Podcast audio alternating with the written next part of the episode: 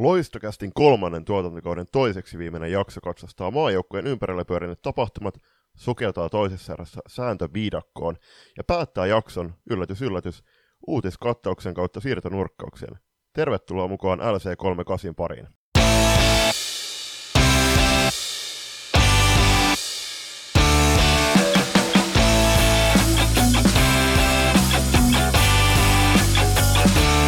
Tervetuloa myös minun puolestani, ja niin se vaan tämäkin 3. tuotantokausi kääntyy kirjaimellisesti loppusuoralle, kun toka vikaa jaksoa, nyt ainakin tiettävästi. Meistähän ei koskaan julppa varmuudella voi sanoa, että se varmasti päättyy jaksoon numero 39, ainakin itsellä heräsi jo hinku pistää 40 pihalle ennen kauden loppua, mutta ehkä mekin otetaan se ansaitsemamme tauko sitten siinä vaiheessa, kun juhannusviikko alkaa lähestyä. Joo, ja toisaalta kyllähän tässä on nyt akkui tullut ladattua sen verran, että kyllähän me voitaisiin johonkin ruissisunnuntaille vielä sopii nauhoitus, mutta ei siis kyllä juhannuksen tämä tuokkari päättyy, mutta se nyt on vielä kysymys, että tuleeko tässä vielä tämän jakson jälkeen 1 vai 2 jaksoa. Isoja suunnitelmia on ainakin sinne niinku kauden päättävään jaksoon, että on se sitten 39 tai 40, niin se on sitten ihan kiinni siitä, että mikä herrojen motivaatio on sillä hetkellä. Toivottavasti teillä siellä arvon kuulijat on hyvä meininki, ja tähän alkuun ennen kuin ruvetaan läpikäymään sitä, että mitä meille kuuluu, koska sehän parissa viikossa aina ehtii muuttumaan, niin iso muistutus siitä, että napatkaa meidät haltuun. Valitse millanne sosiaalisen median alustoilla löydetään Instagramista, Twitteristä ja Facebookista tällä hetkellä, ja sen lisäksi tietysti niin noi podcast-alustat kannattaa myös käydä läpi.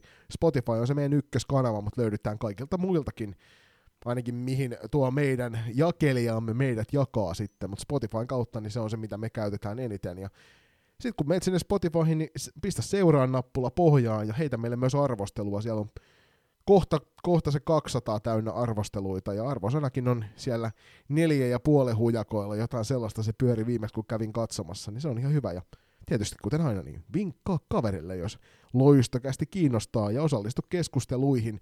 Nytkin tätä jaksoa varten heitettiin ulospäin parikin kyssäriboksia, ja varsinkin tuo kauden päätösjakso tulee sitten olemaan semmoinen, että siihen toivotaan isosti ihmisiltä palautetta ympäri Suomen maan, mutta Julius, lähdetään niin kuulumisiin, ja mitä sulle kuuluu? Oikein hyvä, kiitos. Tässä on, viime jaksossa kerroin siitä meidän Helatorstain matkapurehduksesta, niin tuossa sen jälkeen on ollut 1 viikonloppupurehdus, ja sitten käytiin myös päiväpurehduksen Seilinsaarella ja Vepsässä. Ja täytyy myöntää, että kun sain nyt, viime kaudeksi sain kipparin paperit tuohon pienempään alukseen, ja nyt tällä kaudella, niin juuri päättynyt toukokuu piti sisällään 17 purjehduspäivää, tietenkin mieletöntä seuraa, niin onhan toi todella huikeeta, ja on tosi kiitollinen olo siitä, että pystyy mahdollistamaan myöskin kavereilla, lapsille ja nuorille hyvin vaivattomasti purjehduksen ilon, koska aina kun mulla on vapaa-aikaa, ei ole reinejä, niin kyllä mä mielelläni lähden tuonne Satavan saarelle ja sieltä lähdetään purjehtiin. Niin, ja toisaalta välillä silloinkin, kun on treenit, niin mielellään lähdetään miettimään, että se on ehkä tässä täytyy harkita sitä, että sun pitää siirtyä ensi kaudella jonkun toisen podcastin pariin, ruveta tekemään vaikka purjehduspodcastia, koska salibändin valmennuspuolella välillä tuntuu olevan vähän, sanotaanko konfliktissa nämä sun rakastamasi asiat. Mm. No näinhän se on, mutta toki tässä niinku, silloin kun mä otin tämän valmennuspesti vastaan, niin tiedostin ja hyvin mutkattomasti myöskin sitouduin siihen, että kun varsinkin tuleva syksy alkaa, niin silloin purjehduspuuhat jää vähemmällä, ja tämä meidän joukkoja on se prioriteetti 1. Mutta varsinkin nyt tämä lähestyvä kesäloma, heinäkuu, niin silloin 20 päivää putkeen merellä, niin kyllähän tässä kerkeä purjehtii. Ja mitä muuta, niin kyllä tässä on muutenkin tullut nautittua kesäisestä Turusta. Kyllä Turku on mielettömän kaupunki. Paitsi tämän viikon aikana tässä on ollut aika järkyttävä kylmä kyllä. Niin, totta, mutta kyllä siis, kun kiva kun on noi lehdet tullut puihin, niin kyllä tämä Turku varsinkin, moni Suomen kaupungeista on nimenomaan titulerataan kesäkaupunkina, ja kyllä Turkukin sitä on, niin kyllä tuo jokiranta on mielettömän hienoa, kun mä asun siitä ihan jonkun 600 metrin päässä, niin aika vaivaton tapa sinne mennä. Mutta se oli mun kuulumiset tällä kertaa, mitä Joni sulle kuuluu? No, kuten aina, niin salibändikausi alkanut, ja se tuo mukanaan kaikenlaisia kommervenkkejä, jotenkin sitä aina toivoa, että se olisi pelkästään sitä valmennuspuuhaa ja saisi keskittyä siihen, mitä tehdään sitten harjoituksissa yhdessä, ja varsinkin kun päävalmentajana kovin ovelasti suunnittelin tämän kesäharjoittelun tonne taukoon asti niin, että mun tarvii valmentaa vaan kerran viikossa. Maanantaisin vedetään lacrosseen, ja sitten on fysiikkavalmentaja Teemu Näreoja, joka siellä vetää meidän fyssat sitten, niin mun tarvii vaan keskiviikkoisin osallistua oikeasti silleen aktiivisesti tekemiseen, muuten saa rauhassa seurata vierestä. Kiitos Turku Titanssille vielä tuosta lacrosse-mahdollisuudesta.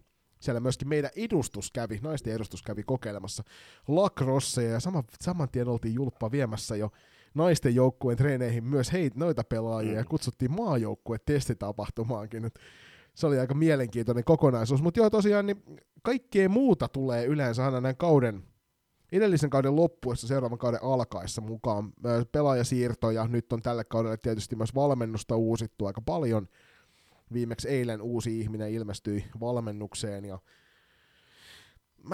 mä en lähtökohtaisesti tykkää tuosta politikoinnista ollenkaan, mikä tähän liittyy, tähän lajiin. Mä haluaisin vaan rauhassa keskittyä siihen omaan tekemiseen ja viikko toisensa jälkeen vääntää sen jengin kanssa, mutta nämä ikävä kyllä on semmoisia asioita, mitkä liittyy tuohon päävalmentajan rooliin, ja niiden kanssa täytyy kestää, että käydään vähän keskustelua suuntaan jos toiseen, ja sen kautta sitten pikkuhiljaa varmistellaan otollisia lähtökohtia tulevaa kautta kohti, ja näyttää siltä, että aika mukavasti menee. Kenttäpelaajamäärä lähentelee jo 30, ja katsotaan, jos toi maalivahtitilanne saadaan tuosta vielä muutamalla napsulla parempaan suuntaan, niin helpottaa sitten ensi kauden tekemistä huomattavasti. Muuten niin, työharjoittelu menee hienosti. Tässä on joka päivä tehdä jotain vähän erilaista. Ehkä siellä Lacrosse-liiton sivuilla pikkuhiljaa rupeaa näkymään meikäläisenkin käden jälki. Ja sen lisäksi tietysti sitten omia projekteja tuossa ohessa, ja muuten täytyy sanoa, että mä tykkään tästä vapaa-ajasta. Et eilen tuossa treenien jälkeen niin pohdiskelin, että pitäisikö sitä hetkeksi mennä tuossa piipahtaa ulkona, kun aamulla ei tarvitse kuitenkaan olla vasta kun 11 nauhoittaa loistokästiin, mutta se on hienoa tämä vapaa-ajan määrä. On, ja siis kun tätä jaksoa nauhoitetaan kesäkuun ensimmäisen päivän, niin mäkin uhrasin. No ei tämä ole uhraus, koska mä rakastan tehdä tätä duunia, mutta käytin nyt vapaa-päiväni loistokästin nauhoittamiseen, ja tästä tuli myöskin soitettu hitsausfirman purehduksen merkeissä, että oli kyllä aika lepposa aamu, mutta kiva olla tässä espressokupin ääressä nauhoittaa tätä jaksoa. Ja mä oon siis ihan samaa mieltä. Toki mä oon siinä mielessä kiitollisessa asemassa, että mä en ole nyt meidän joukkueessa, mä en ole päävalmentaja, mä saan olla se apuvalmentaja, yksi valmennustimen jäsenistä, niin mun ei tarvii laittaa lusikkaa tuohon soppaan, mutta se on niinku kiinnostavaa, että poikien puolella olisiko ollut mikä se ikäluokka se oiskaan, joku tyylin P11, 2011, niin siellä on sillä, että Turun alueella on joku 4 tai 5 joukkuetta, muistaakseni, tähtäämässä valtakunnalliseen sarjaan, ja sitten se tilanne on kuitenkin se, että ehkä täällä Turun alueella on niin sillä, että joka joukkuessa on muutamia huippuyksilöjä, niin sinänsä mä arvostan noiden joukkueiden tahtotilaa ja sitä pyrkimystä, että he haluaa omilla joukkueillaan edetä sinne valtakunnallisiin sarjoihin, kun sitten taas tuntuu, että tämä tyttöjen puolella niin koitetaan saada kaikki huiput samaan joukkueeseen, joka on vähän valitettavaa, kun miettii, että varsinkin, että jos pelaajilla on kavereja siellä vanhassa joukkueessa, niin he nimenomaan haluaa jäädä sinne vanhaan joukkueeseen, mutta sitten mä kyllä siis meidän joukkueeseen, niin kyllähän jos me pystytään tarjoamaan hyvä ja laadukas harjoitteluympäristö huippujoukkueella, niin jos pelaajat haluaa siirtyä, niin mikä siinä?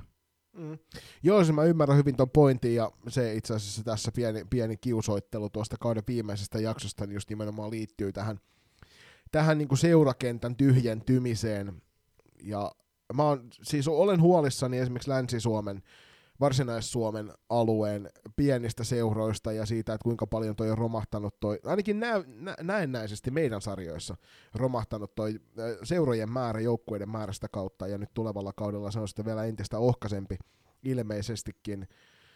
Sitten taas tyttöpuolella niin helposti myöskin, kun sä jatkat ensin noihin SM-sarjan ikäluokkiin, niin siellä rupeaa tapahtumaan sitä, että ne motivoituneimmat pelaajat automaattisesti hakeutuu seuroihin, joissa he kokee, että heillä on mahdollisuus sit menestyä ja ehkä kehittyä myöskin pelaajana toivottavasti. Ja se on yksi sellainen asia, joka ainakin tässä viimeisen 2 kauden aikana on selkeästi näyttäytynyt meidän joukkueen puolella. Ja mä haluaisin kyllä silti kovasti, että noita joukkueita olisi enemmän näissä sarjoissa.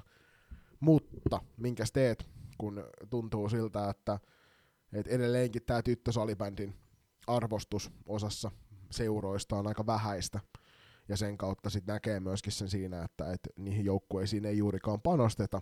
Ja sitten niistä joukkueista helposti karataan sitten semmoisiin seuroihin ja joukkueisiin, jossa ne hommat tehdään piirun verran paremmin ainakin. Mm. Kyllä. Joo, kyllähän tämä kevät on, tämä loppukevät alkukesä on aina semmoista valtataistelua valitettavasti eri joukkueiden valmennustiimien välillä.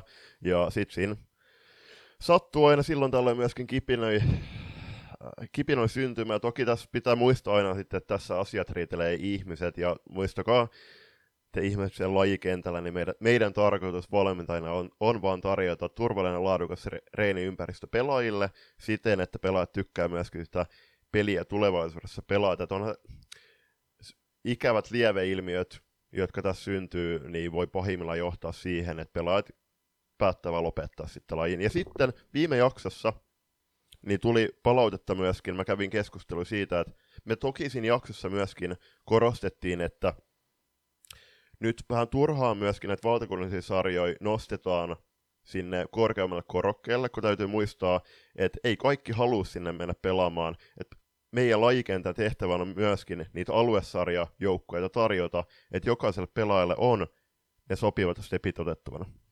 Ehdottomasti, ja se, että meillä tietysti 2 ihmisen showna niin ei ole mahdollisuutta nostaa aivan kaikkia sarjoja esille, kuten tällä kaudella selkeästi näytettiin tuossa, että koitettiin joka ikinen mahdollinen korkeamman tason sarja nostaa esille, ja se vei kyllä meiltä aikaa niin järjettömästi. Mutta lämmin suositus sille, että noi aluesarjoihin ja alempiin divareihin naisten puolelle, niin ottakaa se lusikka kauniiseen käteen, että tehkää itse töitä sen näkyvyyden, ettei me kyllä mielellään sit siinä autetaan.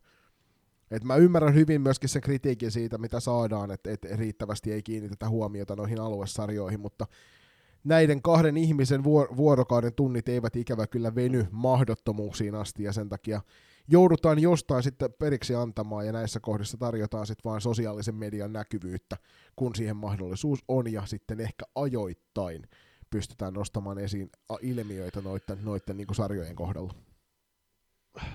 No se on just näin, ja sitten kun miettii, että mekin seurataan tosi paljon sarjoja kauden aikana. Toki nämä junnusarjat sitten myöskin, meillä on selkeä kosketuspinta siihen, kun valmennetaan niissä, niin sitten kun siellä tulee pelaajia, jotka meidän, no vaikka lajiväen keskuudessa niin koetaan, että tämä pelaaja on todella hyvä, että ei hänen ole mitään järkeä pelata aluesarjassa, niin täytyy muistaa, että se on myöskin se pelaajan ihan oma valinta, että missä hän pelaa. Jos hän on vaikka niin kovaa kuin on, ja koetaan, että, joo, että hänen pitäisi ehdottomasti pelata siellä vaikka ensi kaudella SM-sarjassa, niin mikä me ollaan sitten loppujen lopuksi päättämään, että missä pelaaja pelaa.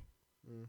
Mutta tyttöjen puolella onneksi yksi iso tekijä siihen, että missä pelaajat pelaa, niin olisi nimenomaan nuo ystävyyssuhteet. Ja se tekee nimenomaan tästä puolesta lajikenttää paljon mielenkiintoisemman on se, että siellä joutuu käsittelemään asioita hieman eri tavalla. Mutta tämä on semmoinen suo, mihin voidaan upata sitten tarkemmin siellä kauden päätösjaksossa, kun siihen on ihan tarkoitus asian tynkää vähän enemmänkin laittaa. Siirrytään me nyt kuulusteluista eli kuulumisista eteenpäin.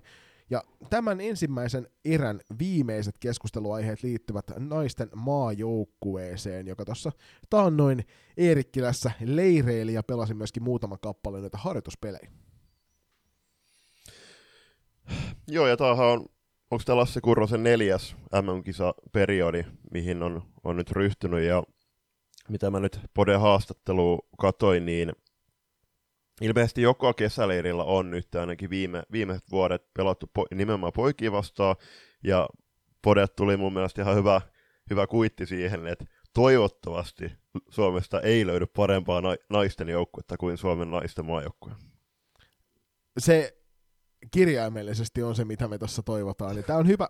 Nytkin pelattiin 3 eri P17-joukkuetta vastaan, ja kuten tuloksesta nähtiin, niin käydään niitä tuossa kohta läpi, niin toi on varmasti just se oikea taso löydetty tuolle maajoukkuetekemiselle. Ja toki sitten pikkuhiljaa tuon kehityksen kautta niin saadaan sitten kovempaa ja kovempaa vastusta, että katsotaan, josko vaikka sitten vanhempia poikajunioreita vastaan tulisi jatkossa, mutta hyvän oloinen leiritapahtuma, mä ehdin katselemaan pelejä suurin piirtein 5 erän verran, ennen kuin sitten oli pakko niinku omien muiden kiireiden takia jättää katsomatta. Rankkarikabaa ehdin katselemaan yhdestä pelistä, se mikä tavallisesti järjestetään noissa otteluiden lopuissa. Ja ihan kivaa pientä kikkaa sieltä pojilta tuli jälleen kerran sellaista, josta mistä toi salibändi rankkarit on tullut tunnetuksi. Ei ilma VV:jä kylläkään, ei niissä, mitä mä näin. Mutta siis hienoa kikkaa kyllä muuten. Mutta hyvää näytöstä Suomen naisten maajoukkueelta. Kokeilupelaajatkin näyttivät onnistuvan kohtuu hyvin noissa kinkereissä.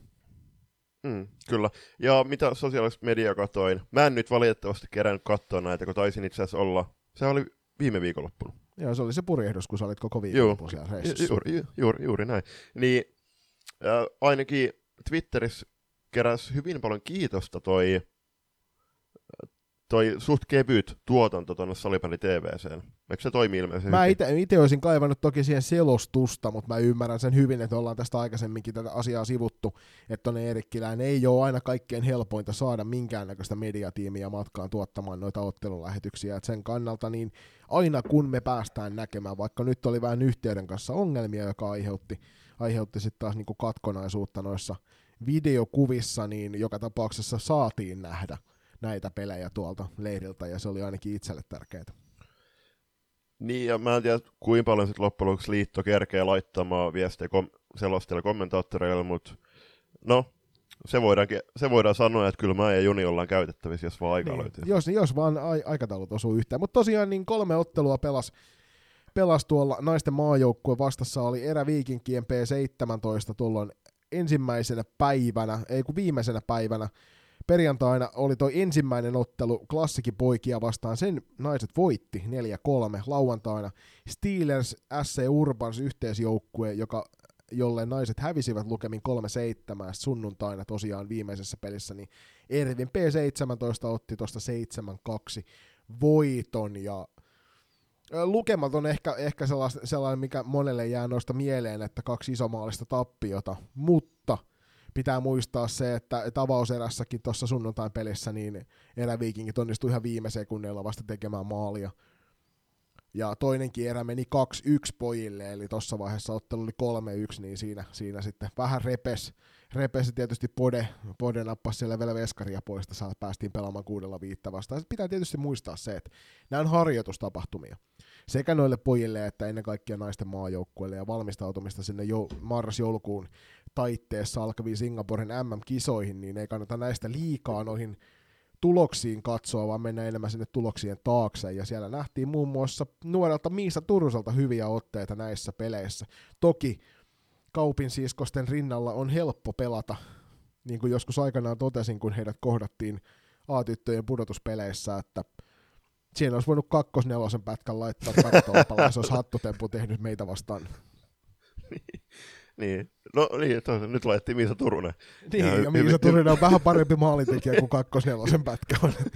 Just näin. Mutta joo, siis kyllähän tämä, että noi pojat, niin kyllähän he tarjoaa huomattavasti laadukkaamman vasteen pelin nopeudessa, kovuudessa, taidossa kuin mikä tahansa muu, tai kuin mikä tahansa naisten joukkue Suomessa, tai puhumattakaan tyttöjen joukkueesta, niin ihan siis ehdottomasti seistään tämän päätöksen takana, ja sieltä tulikin Podelt kommenttia tämän päätöspelin jälkeen, että he pelasivat 3 aika kovaa peliä poikia vastaan, ja hänen mielestään sunnuntaina oli se kaikkein paras peli, vaikka vähän jo jalka varmasti painoikin tiukan leirin jälkeen. Joo, ja Veera Kauppi myös kiitteli kovasti ennen kaikkea sitä, että pojat on taitavia teknisiä yksilöitä ja nopeita jaloista, niin saa tehdä duunia ja tekee hyvää, kun monella toi arkiympäristössä niin se pelinopeus ei varmasti ole samaa tasoa kuin poikia vastaan, ja tämä on yksi asia kyllä, joka ehdottomasti noihin ennen kaikkea niin kansainvälisiin peleihin niin on just nimenomaan se pelinopeuden parantaminen yksi niitä asioita, joka varmasti tuolla joukkueella on isossa keskiössä. Niin, ja kyllä se lopullinen tavoite on siellä maailmanmestaruudessa, niin siellä on kuitenkin kantona kaskena viimeisenä on sitten se Ruotsin maajoukkue, joka samaan aikaan leireillä tuolla Singaporessa Niin kyllähän se on. No katsotaan mikä se F-liigan taso ensi kaudella on, mutta kyllä tässä on, mitä Pode päättelikin, että edessä on todella kova syksy ja kesällä on vielä aikaa hikoilla hyvä valmistautuminen sen jaksamiseen, niin pari EFT, Champions Cupit Tepsillä Klassikilla ja Thorengruppenilla, ja sitten siellä on Ruotsin Cupia, Svenska Cupia ja Super Cupia ja tälleen, niin todella kiireinen syksy tulee olemaan, mutta kyllähän nyt nämä pelaajat, jotka on tuohon kisarupeamaan ilmoittanut halukkuutensa, niin kyllähän heillä on edes ihan juunattoman kova duuni, että pääsee siihen kisajoukkueeseen ja sitten se, että kyllähän niin Suomen täytyy Uppsalan kisoista parantaa ihan hemmetisti sitä pelinopeutta, jotta ne pystyy Ruotsin voittamaan. Kyllä. Siirrytään tuosta sujuvalla aasensillalla kohti noita Singaporen MM-kisoja. Ei olla vielä ennakkoa tekemässä, siihen tovi vielä vierähtää tähän väliin. Muistutus kaikille halukkaille yhteistyökumppaneille, että meille päin saa laittaa viestiä, jos haluaa helpottaa tuota Singaporeen lähtemistä. Mutta tosiaan niin Singaporen MM-kisojen otteluohjelma julkaistiin tuossa itse asiassa viime viikolla. Ja nyt tiedetään siis näin ollen, että miten MM-lohkoja on, ne toki tiedettiin jo aikaisemmin, mutta nyt tiedetään myös, että miten matsit alkaa. Ja Suomen ensimmäinen ottelu on joulukuun 2. päivä, jossa Suomi kohtaa tuolla Suomen aikaa aamulla 10.30 Latvian, sitten pelataan sunnuntaina Sveitsiä vastaan kello 11, maanantaina Norjaa vastaan kello 14, eli Suomi aloittaa 3 peräkkäisenä päivänä pelit tuolla. Sen jälkeen tulee parin päivän tauko torstaina sitten välieräpeli.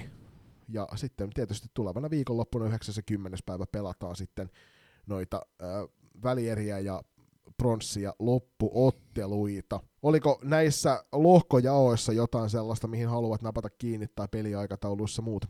Niin, no, siis tosiaan torstai 7. päivä on se puolivälierä, sitten jos Suomi sinne etenee. Ja se on kiva, että tässä Salipeliliiton uutisessa on laitettu nämä ajat Suomen talviajakselle, ei tarvitse sitten katsoa, että milloin pitää herätä sitten Suomessa suhteutettuna tuohon Singaporen aikaa. Suomihan on 6 tuntia Singaporen jäljessä. Mutta en mä tiedä, siis Ruotsin lohkossa, lohko B-puolessa, täällä Tsekki, Puola, Slovakia, niin kyllä mä nyt sanon, että Ruotsin lohko on kovempi kuin Suomen lohko, vaikkakin totta kai on kiva nähdä sitten toivottavasti siellä joulukuun Singaporessa Tuuve Ainstuulen. Ehdottomasta Ainstuulen, niin halutaan nähdä kentällä. Mielenkiintoiset jengit on kyllä mielenkiintoiset A- ja B-lohkot. Sitten tietysti C-lohkossa Saksa, Australia, Singapore, Ranska ja D-lohkossa Tanska, Japani, Viro sekä Yhdysvallat. Ja itse asiassa lipun myyntikin kisoihin on alkanut tuossa 26. päivä toukokuuta, eli 6 päivää sitten. Ja jos haluatte lippuja ostella, niin niitä voi lähteä muun muassa tuolta Salibändiliiton sivujen uutisen kautta sitten metsästämään tai mennä suoraan sinne MM-kisaorganisaation sivuille katsomaan. Ja toki kannattaa tässä vaiheessa katsoa niitä lentoja, koska voi olla, että lennot saa nyt halvemmalla, kun verrattu sit siihen, että ostaa joku viikko aiemmin. Tai en tiedä itse asiassa, miten noi menee, mutta kannattaa kuitenkin. Jos se menee niin kuin VR:llä, niin sä et ikinä voi tietää, että se saattaa olla nyt tänään puolet hinnasta ja huomenna sitten 72% kalliimpia. Kyllä. Ja sitten mennään ensimmäisen erään päätösuutisen pariin, ja sehän on, että Salibändin MM-kisat on myönnetty ensin Tampereelle, eli miesten MM2026 kapat järjestää siellä, ja puolestaan Turussa saadaan nauttia naisten MM2027 kisahuumaa. Ja meille tietysti tärkeämpi näistä kahdesta on toi Turussa järjestettävät vuoden 2027 MM-kisat, ja nämä paikat, missä toi pelataan, niin on toi kuuluisa Gatorade Arena, missä TPS:n miesten lätkäjoukkue pelaa tuolla liigan puolella. Ja sitten tietysti tämä armas Kupittaan palloiluhalli, jossa sitten pelataan myös noita otteluita. Eli hyvät paikat tulee olemaan näille kisoille. Pelipaikat on kyllä niin kuin varmasti priimaa. Ja oletettavaa tietysti on se, että Gatorade Arena on se näistä se pääpelipaikka, missä sitten pelataan kovempien lohkojen otteluita ja sitten myöskin ne pudotuspelit ja finaalit ja pronssipelit. Joo, erinomainen uutinen. Täytyy myöntää, että odotan kyllä jo innolla 4 vuoden päässä siitäviä kisoja. Toki tässä on sitten parit kisat ennen sitä jo tiedossa. Ja toki noin Lahden U19-kisat ensi vuonna, joka on kyllä mielenkiintoinen kokonaisuus. Sitten, että tässä saadaan isoja arvokisoja Suomeen, jos miettii, että 24 Lahti U19 tytöt ja sitten 26 ja 27 saadaan miesten ja naisten MM-kisat Suomeen. Niin tässä on kyllä salibändin jännäreille herkkua seuraavien vuosien aikana luvassa aika paljonkin. Kyllä.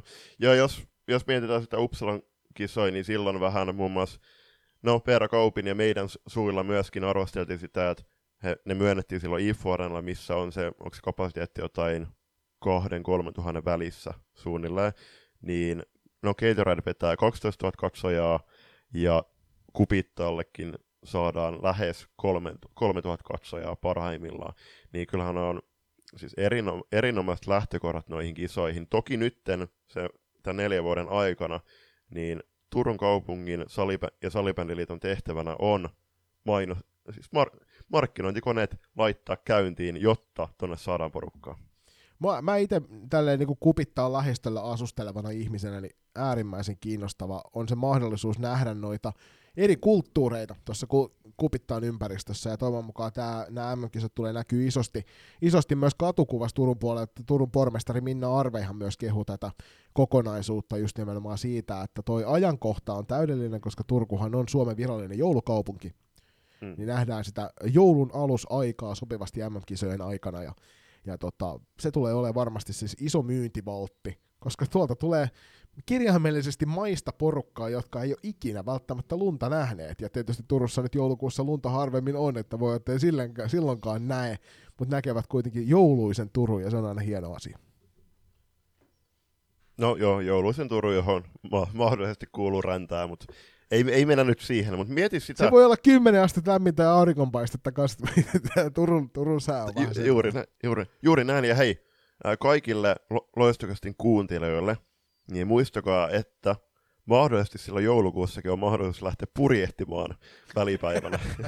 Eli se ei muuta kuin viestiä vaan juliusmella@loistokast.com, niin jos haluatte sitten 27 joulukuussa. Nimenomaan 4 vuoden päähän varata. Mutta tuohon niin mietin, että menee jollain bussilla, onko se satanen, joka menee sinne Elysee-areenalle, sitten tulee keskustaan. Toivottavasti siellä kauppatorilla on silloin kelitsalli, niin siihen Turun tällä hetkellä upoudella kauppatorilla, niin saataisiin siihen joku semmoinen luistelurata, mihin voisi mennä luistelemaan. Ja sitten tietysti MM-kisateltta, missä voisi tutustua suomalaisen kulttuuriin ja isosti seurata kisoja. Juu. Syödä makkaraa ja juoda vähän kupponen kahvia ja mennä saunomaan, ja sitten siitä Kupittaa. Ja siis oikeasti joku jokiranta tollain, niin no, totta kai helppoa, kun me ollaan molemmat turkulaisia. Turulle tämmöinen hyvä kävelyreitti siitä. Ensin jokirantaa pitkin, sitten Tuomiokirkolle, ja sieltä sitten vähän niin kuin, ei niin kaunista näkymää siitä, mutta vaikka Hirsipuumäen viertä sitten Kupittaalle ja puiston läpi sitten kohti Kupittaan palloiluhallia, niin sitten ei tarvitse sulkea silmät kuin ehkä 400 metriksi, kun kotellaan sitä kerrostalohelvettiä, ja sitten sen jälkeen ottaisi kauniissa ympäristössä.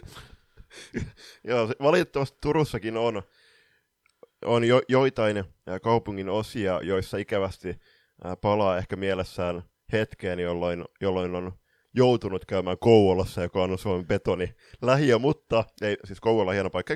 Eikö sudet ole Kouvolasta? Kyllä, sudet on siellä. Juu. Mutta sitten jossain, ennen kuin mennään toiseen erään, niin päätetään vaikka tämä toinen erä, niin sitten siellä Kupittaan puistossa niin voi pelata Sapa Fortunaa ja mennään kohti toista erää. Mosakäs tarjoilee puheenaiheita sallibändin ja urheilun ympäriltä eräviikinkien tukemana. Podcastia isännöivät Pete Käänmäki ja Niko Niskanen. Vieraina kuullaan niin seuran verkkareissa kulkevia, mutta myös muita kiinnostavia hahmoja. Suomen keskinkertaisimmilta valmentajilta. Suomen keskinkertaisin salibändiaiheinen podcast. Mosakäst.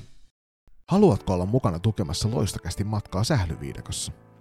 Siihen löytyy monia eri tapoja, aina kuukausilahjoituksista paitoihin. Jos siis tilanteesi sallii, niin olisimme kiitollisia kaikesta avusta, jonka teiltä saamme. Upeat hupparit, kollegit ja teepaidat löydät osoitteesta kauppa.kloffa.fi/loistokast. Jos puolestaan haluat ryhtyä kuukausilahjoittajaksi, se onnistuu Patreonin puolella. www.patreon.com/loistokast tarjoaa eri tasoja, josta löytyy jokaiselle varmasti se sopiva. Ja mikäli haluat yhteistyöhön meidän kanssamme, on ääniaalloilla aina tilaa lisäkumppaneille. Laita sähköpostia osoitteeseen palaute@loistokast.com ja jutellaan lisää. Kiitos. Ja nyt takaisin ohjelman pariin. Toisen erään puheenaiheeksi päätettiin Juliuksen kanssa napata tällä kertaa vähän eksoottisempi aihe. Me ei ole kauheasti salibändin sääntöviidakoista keskusteltu, ja nyt haluttiin luoda hieman keskustelua asian ympärille. nyt jos älkää ottako välttämättä mitään tässä toisessa erässä ihan täytenä totuutena tai vakavuutena. Iso osa tästä on semmoista kieliposkella huumorin heittoa, mutta sitten myöskin muutamia semmoisia ihan niinku vailla pilke silmäkulmassa tehtyjä pohdintoja siitä, että miten tätä lajia voisi parantaa. Ja siis pohjanahan tälle on se, että tuossa kolmannessa erässä käsitellään tarkemmin tätä Suomen salibändiliiton hallituksen tiedotetta, mutta kansainvälinen salibändiliitto on seuraavan kauden aikana, eli 23-24 kauden aikana tekemässä isompaa tutkimustyötä siitä, miten lajia voitaisiin eteenpäin kehittää tuossa kansainvälisessä lajiyhteisössä.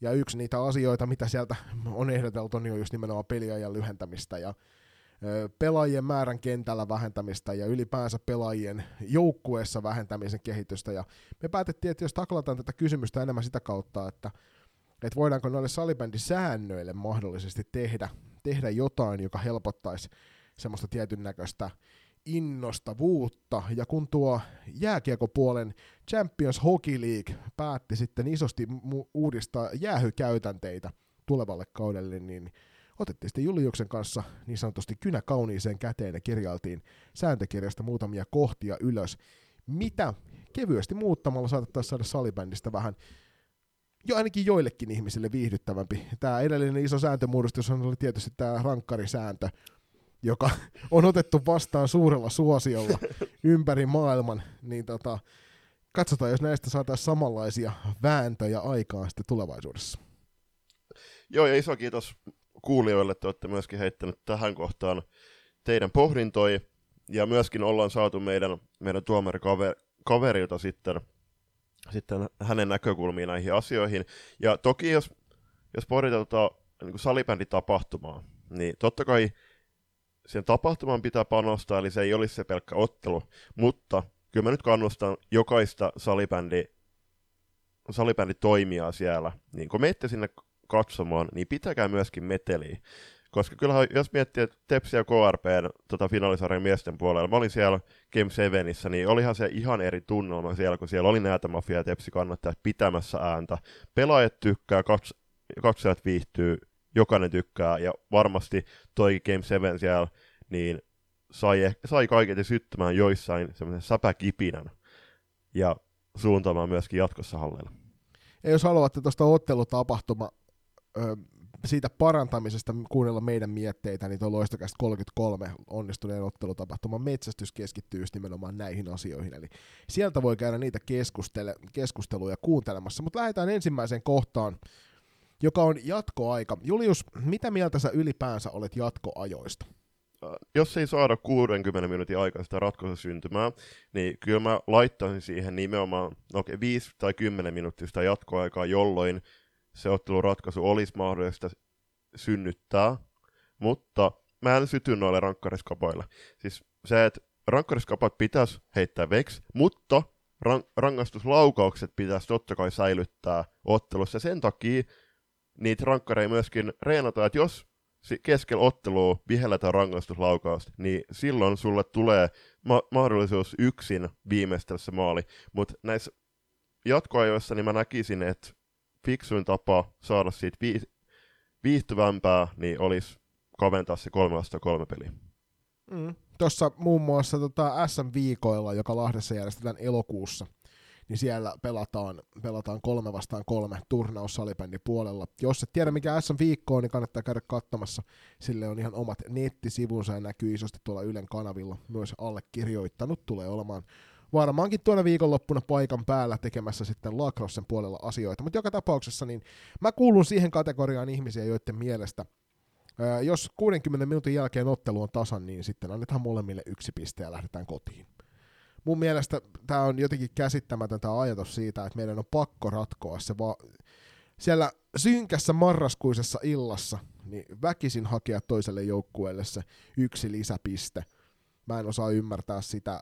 Jatkoajan jotenkin vielä hyväksy, mutta on samaa mieltä niistä rankkariskapoista jossain SM-runkosarjassa. Niin mikä ihmeen tarve meillä on niillä? Eli jos ei kerran tasapelejä voida ottaa, niin jatkoaikaan sitten kaipataan uudistuksia. Ja tähän itse asiassa on tullut kuulijalta mielipide. 1 20 minuutin jatkoaika missä ensimmäinen 5 minuuttia mennään 5-5 vastaan. Sen jälkeen poistetaan molemmilta joukkueilta seuraavan vitosen ajaksi 1 pelaaja, eli mennään 4-4 vastaan se 10 minuuttiin asti, ja vika 10 siirrytään sitten 3-3 vastaan pelaamiseen, ja tämähän on nähty, että 3-3 vastaan pelaaminen ratkoo kyllä esimerkiksi jääkiekon puolella noi ottelut aika lahjakkaasti, koska tilaa kentällä on niin paljon, että niitä virheitä tulee väkisin, ja niistä virheistä päästään sitten varsinkin salibändissä, joka on todella nopea tempoinen laji, niin päästään kyllä sitten varmasti rokottamaan, ja siinä vaiheessa, kun pelikello on 70 minuuttia napsahtaa täyteen, ja mä oon itse ihan samoilla linjoilla sun kanssa, että 3-3 heti jatkoajan alkuun, ja mä pistin tuohon nyt 10 minsaa 3-3, ja sen jälkeen, jos olemme 70 minuutin jälkeen yhä tasan tilanteessa, niin sitten lähdetään pisteen kanssa kotiin sieltä, ja ollaan tyytyväisiä siihen, että turpaan ei tullut tällä kertaa. Mm. Joo, mä olen samaa mieltä, ja se, että jos se ratkaisu synnyisi sen 60 sisällä, niin tässä on nyt ollut liikaa sitä, että kun on se rangaistuslaukaus, niin sitten ne joukkueet on pystynyt tuurittautumaan siihen, että okei se 1 piste tulee, ja sitten saatetaan, että kun siellä on niitä rankkarispesialisteja joukkueessa erilaisine mailoineen, niin sitten tylsistetään sitä peliä, pelataan passiivisesti, ja sitten odotetaan vaan se, että mitä se 5 minuuttia kuluu siinä kellossa, jotta päästään rangaistuslaukauskisaan, ei mahdollisesti edes yritetä maalintekoa, jolloin ne katsojat joutuu vaan katsoa kello, että okei, milloin täältä pääsee kotiin, ja sitten, no oikein, kun ei mua kiinnosta pätkääkään ne rankkarikisat, mä en mene salibändiottelua sen takia, että mä näkisin 60 minuuttia jatkoajan, ja sen jälkeen vielä rankkariskapan, niin tossa, jos se menisi 3-3, okei, siellä se on virhe aloittiimpi, siellä syntyy, niin kuin sanoit, niin enemmän tilaa, ja sitä kautta se peli muuttuisi virtaavammaksi, ja sitten kun siinä olisi se, että sen jatkoajan jälkeen ne pisteet tasattaisiin, että jokainen saisi 1 pisteen, ja se ylimääräinen piste, niin sitä ei jaottaisi kummallekaan, niin se saisi mahdollisesti myöskin siitä jatkoajasta huomattavasti merkityksellisemmän, ja sitä kautta joukkue pystyisi saamaan sitten se ylimääräisen pisteen. Mm. Joo, mä oon ihan samaa mieltä, tuota nähtiin viime kaudella aika paljonkin, varsinkin miesten F-liigan puolella just nimenomaan sitä, että tyydyttiin siihen pisteeseen ja haetaan vasta rankkaria, ja se 5 minuuttia jatkoaika on liian lyhyt aika sille 5-5 pelille, että jos sä oot tehnyt, jos peli päättyy 3-2-60 minuutin jälkeen, niin todennäköisyydet sille, että se 5 minuutin aikana saadaan maalia aikaan aika pienet. Se meidän ajatus jatkoajasta, siirrytään eteenpäin, ja nyt nämä seuraavat pari juttua on sit sellaisia, mihin minä suhtaudun kovin suurella intohimolla. Yksi isoimpia virheitä, mikä mun mielestä salibändin rintamalla on tehty, on se, että maalivahdille palauttaminen aikanaan poistettiin pelistä. Siinähän varmaan silloin aikanaan pelättiin sitä, että peli menee liian passiiviseksi, mutta nykypäivänä meillä on niin järjettömän hyväkätisiä maalivahteja. Juniorisarjoissa hyvä esimerkki oli viime kauden T16, mistä monta kertaa mainitsin, että sieltä löytyi lähestulkoon joka joukkueelta hyvin avaava maalivahti. Niin maalivahdille palauttaminen tekisi tosta pelistä mielenkiintoisempaa, koska sit kun sulla on siellä esimerkiksi tilanne, missä sä voit vipata kulmasta pallon veskarille, ja veskari pääsee avaamaan lähes tyhjään kenttään paineen alta palloa, niin peleistä tulee paljon mielenkiintoisempia ja nopeampia niistä tilanteista, jos toi maalivahdille palauttaminen sallittaisiin. Ehdottomasti. On kyseessä sitten esim. Alivoima, jolloin voidaan pelata maalivahdille, maalivahti voi avata sinne tyhjää kenttään, ja sitten se alivoima 4 tai 3 pääsee vaihtamaan, tai sitten 5-5 pelissä, tai on se sitten 4-4 tai ylivoima, niin sitten pystytään avaamaan sinne tyhjän tilaan, tyhjän kenttään hyökkäyspäässä yksin oleva pelaajalle, joka pystyy sitten ratkaisemaan, joka pystyy sitten rakentamaan maalinteko-paikan. Joo, ja varsinkin just niin kuin sanotaan, että tuo jatkoaika, mistä äsken puhuttiin, niin tässä olisi hyvä pointti siihenkin, että 3-3 pelissä, jos saat sille veskarille pelattua, että sä tiedät, että okei, tämä meidän Jonna on ihan järjettömän kova avaa tuota palloa, nyt mä painan tästä läpi suoraan tonne, koska se heittää mulle sen pallon välittömästi pystyyn, ja mä pääsen siitä maalitekopaikkaan. Mä en näe tähän mitään syytä, minkä takia maalivahdille palauttamista ei voisi harkita tuotavaksi takaisin. Muuta kuin sen, että siellä pelätään sen eteen, että siitä tehdään sitten niinku tavallaan osa pelin tappamisen välineistöä. Viedään vielä entistä enemmän sitä niinku vastustajan mahdollisuutta hakea se pallo sulta pois, mutta tämä menee samaan kategoriaan nyt tuon rankkarisäännön kanssa, josta veskarit on joutuneet kärsimään aika monta vuotta. Sitä aikaisemminkin haluttiin pitää se tasa-arvoisena sekä kenttäpelaajalle että maalivahdille, ja nythän se on sitä, että kun sulla on riittävän taitava pelaaja, niin sillä maalivahdilla ei ole mitään toivoakaan enää ottaa palloa kiinni rankkarissa. Niin tässä mä haluaisin, että tuodaan maalivahdeille sit lisää aseistusta siihen, että he pystyvät olemaan isommassa roolissa, kun sitä peliä ratkotaan ennen rankkarikisoja. Annetaan mahdollisuus niille veskareille osallistua pelin käynnistämiseen paremmin, osallistua joukkueen taktiikkaan jopa tällä tavalla. Ja sitten laitetaan siihen joku sääntö vaikka, että yksi palautus ja sen jälkeen sen pallon on käytävä hyökkäysalueella. Joo. Ennen kuin se voi uudestaan pelata sille veskarille, koska puolesta kentästä kukaan ei rupea vippailemaan veskarille takaisinpäin enää. Vaan ne tapahtuu siellä omalla alueella just nimenomaan purkutilanteen varten. Niitä kuuluisia viimeisiä sanoja. Mä haluan nähdä sen taktisen edun siinä, että sä vippaat sen veskarille puolesta kentästä takaisin. Mut joo, toi on ihan totta. Että... Sitten kanssa on sillain, että no toi tuo totta kai siihen pelin avaamisen, niin kuin sanottu, niin tosi uusia näkökulmia se, että jos vastustaja prässää se, että pääty plankista, niin pystytään pelaamaan maalivahdille ja sitä kautta avaamaan sitä peliä paremmin, pelaamaan tyhjään tilaan ja siirtämään sitä niin pelin painopistettä. Mutta joo, mä oon ihan samaa mieltä, että kyllä tossa pitäisi sitten joku kosketusmäärä olla rajana, on se sitten 1 tai 2 ennen kuin mennään yli puolen kentän, mutta ehdottomasti toi olisi todella hyvä sauma tuoda jotain uutta tähän peliin.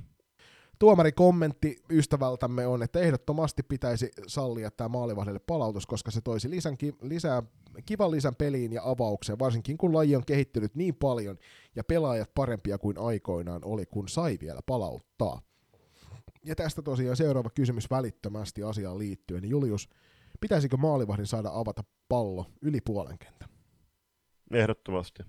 Salipäännökenttä on kuitenkin vaan 40 metriä pitkä, niin jos ne veskarit pystyy heittämään yli puolen kentän, niin miksi heiltä on viety se ilo pois? No, siis miettiä, että edelleenkin tässäkin, okei, jos se, no kuvitellaan, että se pallo on palautettu veskarille ja veskari lähtee avaamaan sitä peliä silleen, että siellä on se oman joukkueen pelaaja on edennyt sen vastustajan puolustuslinjan taakse siten, että kun pallo pelataan hänelle, niin siinä on heti maalitekopaikka syntymässä. Niin tässä, että jos tähän mennessä on, ja no varmasti myös ensi kaudella, niin se puolustava joukkue on kuitenkin pystynyt luottamaan siihen, että sen pallon pitää pompata ennen puolta kenttää. Se on ihan totta, koska setenkin siitä sä voit heittää yläkautta pitkän roikun suoraan maalille, ja kun sulla on siellä riittävän taitava maalintekijä, niin se pystyy iskeä ilmasta palloa sisään tai ainakin harjoittamaan välittömästi niin kuin maalivahtia. Mä en näe tässäkään taas mitään sellaista syytä, miksi maalivahdin avausta pitäisi tolla tavalla lähteä niin kuin estämään. Jos sulla on veskari, kun pystyy viskaamaan sen 35 metriästä palloa, niin annetaan niiden heittää se 35 metriästä palloa. Miettikää, kuinka paljon nopeammaksi se, että maalivahdille saisi antaa pallon ja maalivahti saisi avata sen pelin välittömästi yli puolen kentän, niin kuinka paljon nopeammaksi se tekisi hyökkäyspelaamisen tietyissä tilanteissa, ja kuinka paljon vaikeammaksi se tekisi esimerkiksi vastustajan ylivoimapelaamisen, kun se maalivahti voisi olla osana sitä yhtälöä, joka purkaa sen pallon sinne vastustajan päätyyn asti.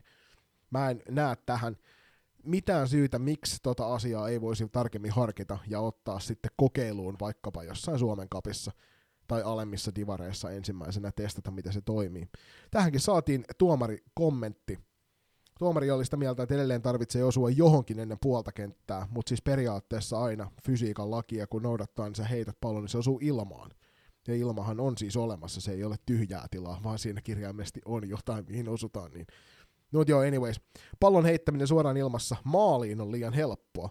Pitäisikö hyväksyä maali, jos maalivahti pompottaa sen maaliin? Siinä tarvitaan oikeasti kovaa kättä. Saahan jääkiekossa ja jalkapallossakin maalivahti tehdä maalin. Eli Julius, pitäisikö maalivahdin tekemä maali hyväksyä? Hyvä haasto ja mun mielestä pitäisi ehdottomasti.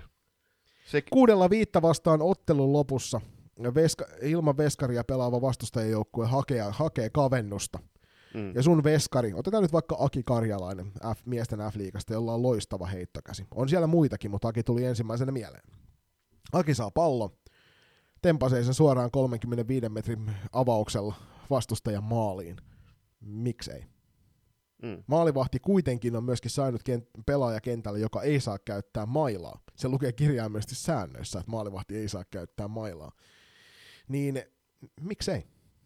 Kokeillaan. Me halutaan viihtyvyyttä. Toihan tekisi sitä kyllä. Joo, siellä saattaa tulla alkuun muutamia palloralleja, missä kaksi loistavakätistä maalivahtia pyrkii puhkaisemaan sen toisen maalivahdin torjunta-asentoa sillä, että mä viskon koko aika palloa sinne. Mutta ei ne sitä ikuisuuksia jatkaa ja joukkueet ihan varmasti oppivat pelaamaan sen pois.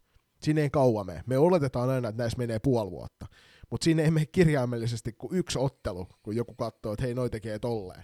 Ja sitten se on pelattu pois seuraavassa pelissä jo.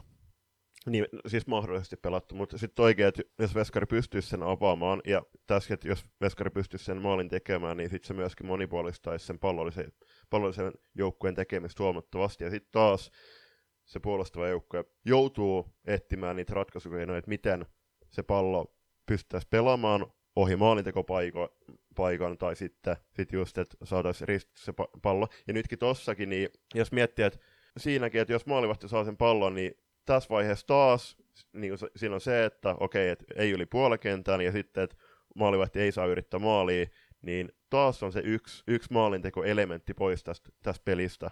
Koska jos mietitään vaikka salibändiottelu tällä hetkellä, niin loppujen lopuksi sen puolustavan joukkueen siellä omalla puolustusalueella, niin heidän on aika helppo pystyttää esimerkiksi se mökki, jolloin heidän tehtävä on ohjata se pallonen joukkue kulmiin tai laitoihin, mistä niitä maaleja ei synny, jollei se hyökkävä joukkue, pallonen joukkue pelaa niihin pieniin tiloihin ja monipuolista ja aktivoi sitä peliä. Niin, just nimenomaan se, että mä haluaisin nähdä tätä käytettävän myös sellaisella joukkueella, jotka on voimakkaasti hyökkäysorientoituneita, ja siellä on vastassa joukkue, joka on voimakkaasti puolustusorientoitunut. Että mikset sitten käyttäisi tätä hyväksesi, rikkoaksesi sitä vastustajan pelaamista.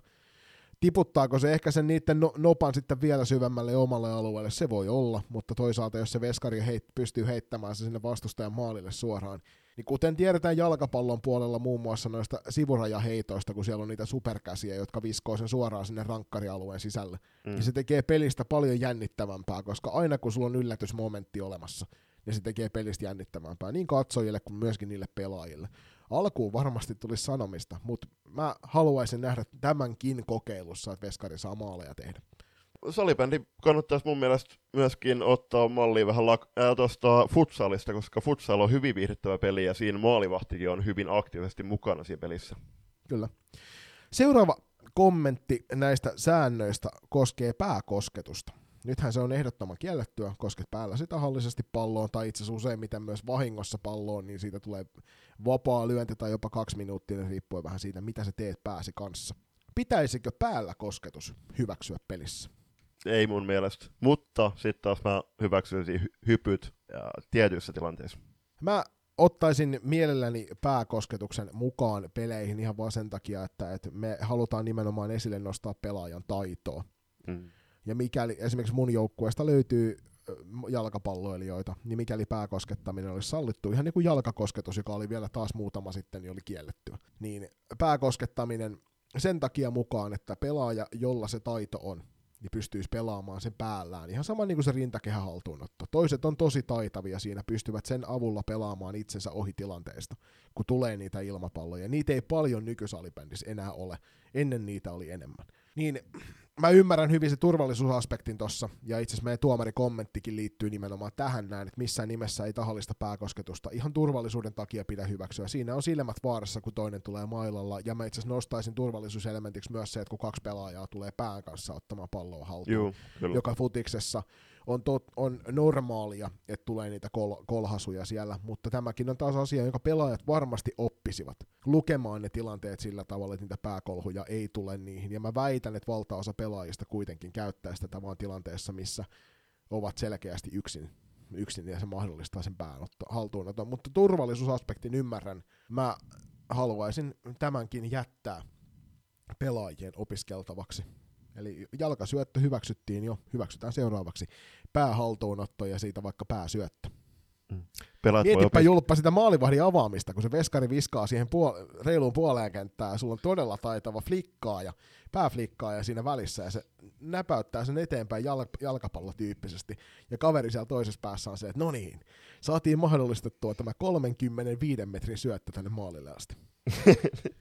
Niin, no, siis on no, kiinnostava näkökulma, ja en ihan poissulle sitä, mutta tuohon, että tulee mailalla, niin edelleen on se sitten vedon jälkeinen saatto tai muutenkin se mailan pitäminen, niin kyllähän meidän pitää valmentajina se opettaa, että se on sen polven alapuolella se maila. Niin ja kyllä se pelaajan vastuu täytyy olla sen, että sä menet päätasolta ottaa mailalla kiinni missään tapauksessa. Joo, ei ole mitään lacrossea. Niin, nimenomaan, just näin. Mutta tuohon sun hyppykommenttiin, niin se on myöskin seuraavana tuossa, että onko hyppääminen, pitäisikö se sallia? Onko tässä kyseessä turvallisuuskysymys, ja jos on turvallisuuskysymys, niin sitten voidaan asiasta keskustella, mutta muutenhan tämä on täysin turha este pelaamiselle. Joo, keskusteltiin tässä jo nautusten ulkopuolella, niin jos pelaaja on tyhjässä kentässä ottamassa sitä palloa hypyllä vasta, nimenomaan vaikka rintakehällä ottaa sen ja kuolettaa sen pallon siihen, niin sehän nopeuttaa tosi paljon peliä. Kun taas noissa tilanteissa, niin pelaajan pitää päästä se pallo. Okei, voi ottaa kropalla, niin kuin alakropalla haltuun, tai sitten nimenomaan, tai sitten just, että pelaaja ottaa sen haltuun niin, että hyppää, mutta sitten taas, että jos se menee siihen, että vastustaja on lähempänä sua, ja sä et pääse hyppäämään sillä, että sä pystyt nopeuttamaan sitä peliä, niin se menee siihen, että sä joudut ottaa sen pallon haltuun, mahdollisesti kääntää taas peli selällä, jolloin siinä tulee taas se vaara-elementti, että se pelaaja tulee sua selkää. Kun sitten taas, että jos sä pystyt nopeuttaa peliä, että pelaat pallon nopeasti tyhjän tilaan, niin se taas tuo lisäelementtejä. Tuomarin kommentti asiaan, että hyppy tuo peliin vaara-elementin, koska massa liikkuu muutenkin vauhdikkaassa pelissä. Jos pelaajat tulevat tilanteeseen ja toinen päättää hypätä palloon, ja vaikka polvi osuu kaveria leukaan tai sitten hypänneeseen pelaajan tulee samalla osuma, tulee rankka ja täysin hallitsematon alastulo. Ja tästä niin toi turvallisuusaspekti on nimenomaan se, minkä mä pystyn tässä ymmärtämään. Tämäkin sääntöön on ollut ikuisuuden olemassa, ja mä väitän, että nykypäivän urheilijat on paljon paremmassa fyysisessä kunnossa ja myöskin psyykkisessä kunnossa ymmärtämään noita tilanteita paremmin. Haluaisin nähdä tämän kokeilussa, onko se välttämättä järkevää, ei, pitäisikö siihen antaa jonkinnäköisiä selkeitä lieventäviä asianhaaroja, milloin se on sallittua, niin se taas sitten mennään siihen, että tuomareilla on aika paljon tällä hetkellä jo asioita, jotka on heidän päätösvallassaan siinä, että millä tasolla liikutaan, että tiedätkö, pitää tehdä nanosekunnissa päätös, että oliko tämä nyt semmoinen rike, josta pitää viheltää esimerkiksi vapaalyönti, vai oliko tämä nyt niinku hyväksyttävä. Että aina kun sulla mennään harmaalla alueella, niin silloin se vie tuomarilta ylimääräistä energiaa siitä ottelusta, että sen mä ymmärrän hyvin, että mahdollisesti tuomaripuoli ei tätä haluaisi mukaan, mutta mä haluaisin myös tämän jättää sinne pelaajille. Eli tuodaan mahdollisuus siihen hyppäämiseen silloin, kun tilanne on semmoinen, että siitä ei vaara-elementtiä tule muulle kuin sille pelaajalle itselleen, että jos sä sitten tulet huonosti alas, terveisiä vaan sinne oman viime kauden joukkueen eräälle 7-syntyneelle pelaajalle, joka ei muutenkaan pysy pystyssä, vaikka juokse suoraan linjaan. Niin, ymmärrän hyvin tämän turvallisuuspuolen, mutta haluaisin nähdä tämänkin kokeilussa. Kyllä. Sitten seuraava kohta on maasta pelaaminen, eli onko se turvallisuuskysymys. Tässä vaiheessa mä en tätä hyväksyisi. Toki se, että tuskin kukaan on koko ajan siellä kontallaan tai maassa makaamassa, mutta mä ehkä kannustaisin pelaajia harjoittelemaan sitä peittopelaamista paremmin. Mä enemmän mietin tätä siltä kannalta, että sulla tulee esimerkiksi vaikka maalin edestä, niin pallo tulee maalin taakse ja siinä on kova kaksinkamppailu ja toinen niistä pelaajista kaatuu, tipahtaa vaikka polvelle siihen ja pelaa sen jälkeen eteenpäin niin, että hänellä on selkeästi nykysääntöjen mukaan maassa pelaaminen edessä.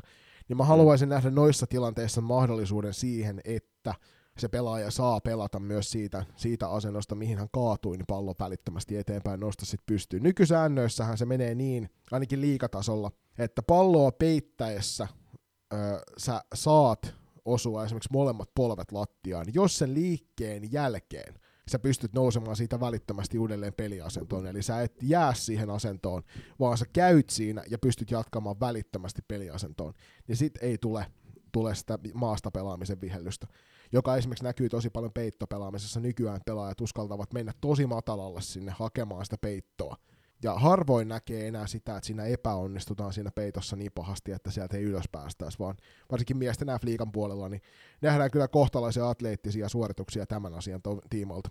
Mm. Et jos olisi semmoinen, niin kuin jalkapallossakin nähdään niitä polvituuletuksia maalin jälkeen, niin liukuisi molemmat polvet kentässä siihen tilanteeseen. Mutta joo, siis mä pysyn, no hyvät perustelut, mutta edelleen niin sitä aktiivisempaa peittopelaamista, just niin kuin, että se toinen paljon maassa ja pysytään siinä asennossa ja jaksetaan seurata sitä ja sen kanttivetoa loppuun saakka, niin niistä mä tykkään. Viimeinen tuomarin kommentti vielä tähän, ennen kuin siirrytään tuonne jäähy-uudistusten puolelle. Ehkä tässä on ajateltu sitä, että kun kaukalo on pieni ja jos makoilee kentällä, niin sehän rajoittaa pelaamista aika paljon ja peittäessä saisi ison edun, jos vaan, ihan miten vaan saa peitellä. Tässä vasta-argumenttina tälle kommentille on se, että mikäli sä meet sinne vaikka molemmat polvet maassa paikallisin, niin sieltä on aika vaikea lähteä reagoimaan siihen seuraavaan tilanteeseen, että kun se kaveri, joka on laukomassa, sä tipahdat polville siihen, ja kaveri on silleen, että ai, sä menit sitten tohon vipuun ja jatkaa matkaa suoraan ohi, koska samoin kuin jääkiekossa, niin pelaajat on niin järkyttävän taitavia nopeassakin vauhdissa nykyään, että he pystyvät ohittamaan sen ensimmäisen blokin ihan sata varmasti, jos se on semmoinen blokki, joka ei seuraa perässä. Eli siinä suhteessa olen kyllä ehdottoman samaa mieltä Julppa sun kanssa. Sitten pari nostoa ennen kuin mennään tuohon CHL-uudistukseen, niin tällä hetkellä on tilanne, että meidän tehtävänä on ohjeistaa just sille joukkueen kapteenille, että hänellä on ainoastaan se puheoikeus tuomareihin nähden koko ottelun aikana, ellei, tai sitten kun hän menee jäähuaitioon, niin sitten kenelläkään ei ole, ellei tuomari tule sitten erikseen esimerkiksi valmennusta jututtamaan tai sitä kapteeni jututtamaan, niin mun mielestä ottelun aikana koko ottelun aikana koko kapteenistolla pitäisi olla oikeus, koska mikä virka niillä varakapteenilla loppuluksi on siinä ottelun aikana. Toki tiedetään, että sillä kapteenistolla siellä joukkueen arjessa niin tehtävänä on toimia linkkinä valmennukseen ja joukkueen välillä. Ainut mikä tuossa niinku herättäisi sitten semmoisen heti tavallaan pelin viivyttämisen kannalta ison ongelman on se, että koska varakapteeneita ei ole merkitty muuta kuin pöytäkirjaan, heillä ei esimerkiksi tarvitse olla mitään käsivarsinauhaa, joka erottaa sen kapteenin normaalipelaajistosta hyvin nopeasti, niin siinä menee ylimääräistä aikaa tuomareilta, mikäli heidän täytyy selvittää, että ketä ne varakapteenit on siellä. Mutta muuten ehdottoman samaa mieltä tuosta, kapteenisto, siihen voisi ehkä sen säännön muuttaa niin päin, että kapteenistolla on oikeus puhutella niitä tuomareita. Joskin, kuten esimerkiksi naisten F-liigassa on nähty, niin useampikin joukkue unohtaa selkeästi lahjakkaasti tämän säännön ja keskustelee tuomarin kanssa koko joukkueen voimin, vaikka se kapteeni on siellä penkillä. Mä en tiedä, missä puhutaan.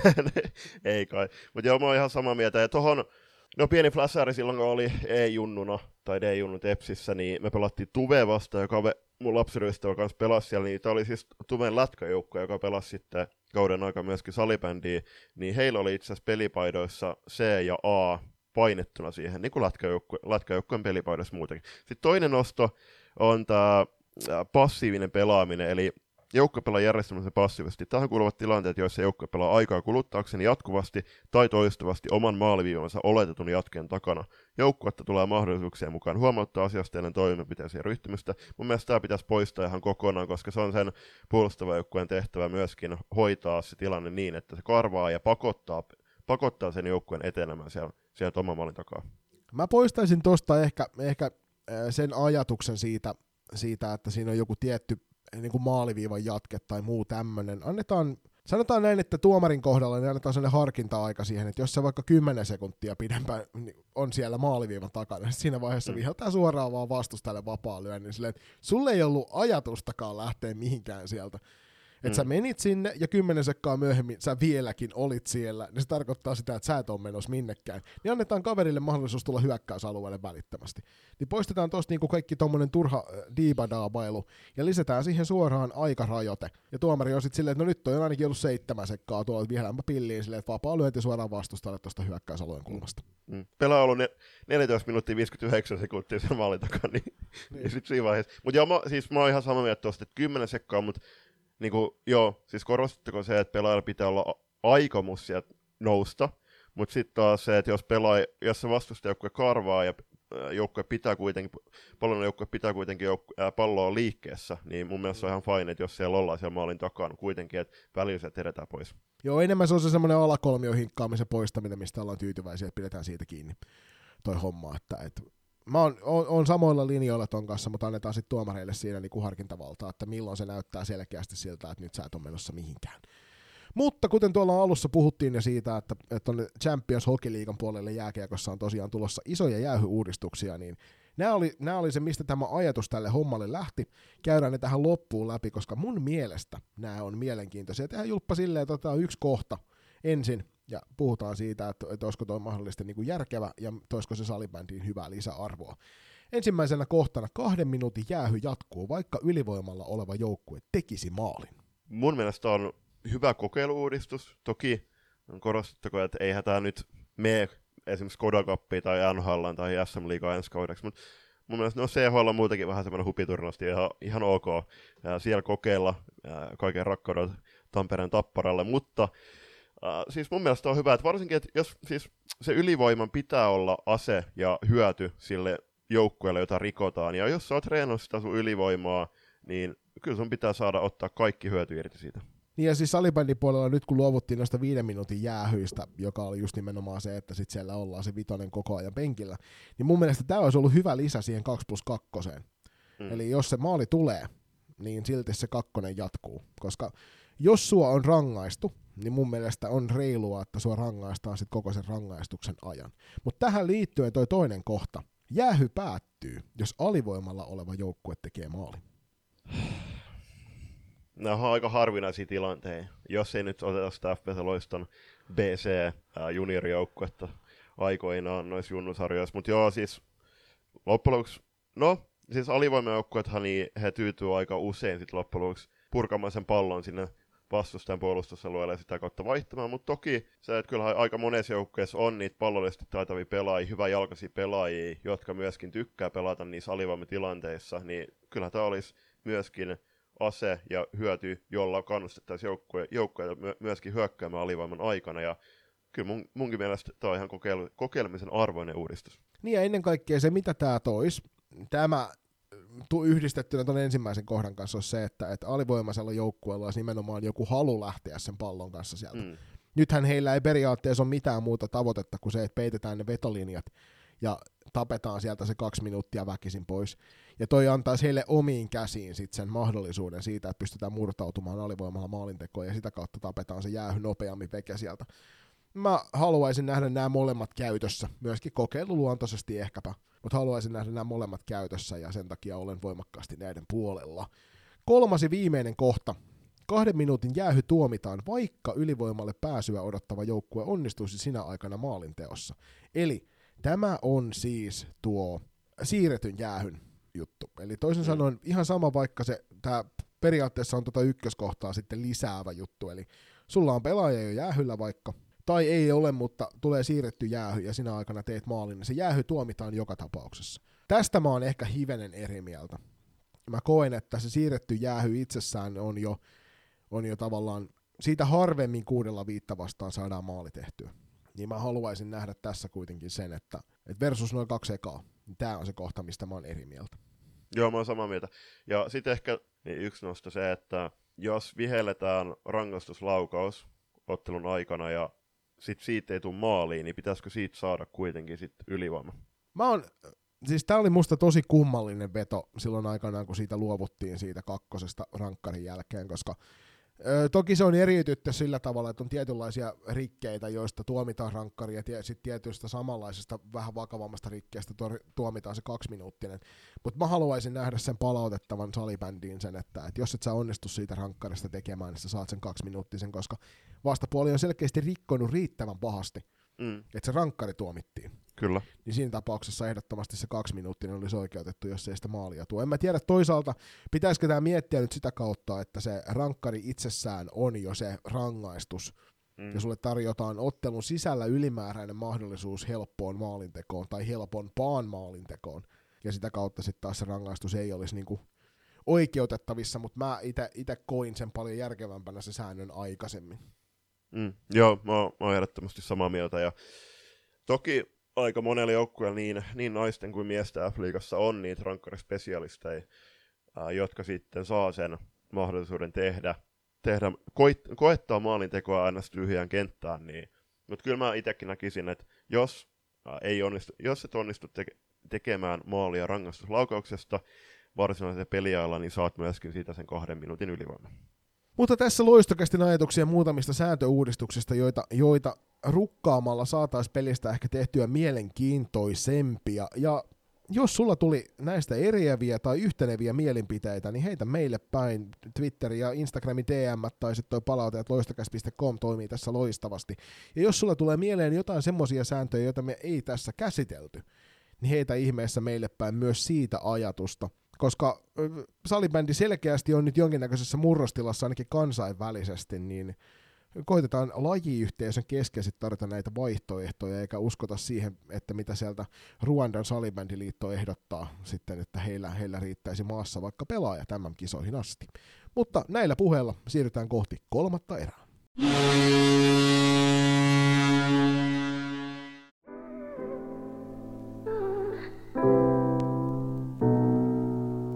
Lenkkipoluille, reenimatkoille ja pidemmille bussireissuille seuraksi.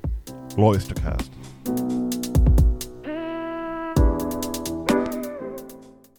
Hej, My här från Thorengruppen. I Umeå lyssnar vi också på Loistocast. Sitten vuorossa tuttuun tapaan 3. erä ja aloitetaan se uutiskatsauksella. Ja ensimmäisenä vuorossa on Salibändiliiton hallitustiedote. Salibändiliiton hallitus oli koolla 24.5. ja tämä oli kuluvan vuoden 8. kokous. Joo, ja yksi ihan superpositiivinen. Tämä me on nostettu tavallaan vähän niin kuin kieliposkessa aikaisemminkin esille, kun siellä on ollut niitä, että Salibändiliiton jäsenrekisteristä poistui 3 seuraa ja tilalle tuli 1 seura. Nyt saatiin 13 uutta seuraa. Ja pois lähteviä ei merkitty tuossa yhtäkään. 720 salibändiseuraa tällä hetkellä on tuolla niin kuin liiton alaisuudessa. Ja se on aina positiivista. Nyt ennen kaikkea 13 on aika iso steppi ylöspäin. Se tarkoittaa sitä, että ensi kaudelle saadaan 13 uutta seuraa mukaan sarjatoimintaan, niin se on semmoinen, mikä piti erikseen tuosta halusin nostaa esille. Mm. Olisiko mä veikkaan, että tämä 1 seura on tämä tamperelainen Koks, jota ei sovi. Joo, joka ei aika suuresti tällä hetkellä esille tuolla niin kuin sosiaalisen median puolella. Joo, jota ei kuitenkaan sovi tähän käsipallosuurus Riihimäen Koksin sekoittaa, ja siitä itse asiassa Koks tämä sählyseura laittaa myöskin viestiä ja vähän availi tätä tilannetta ja oikoi epäselvyyksiä.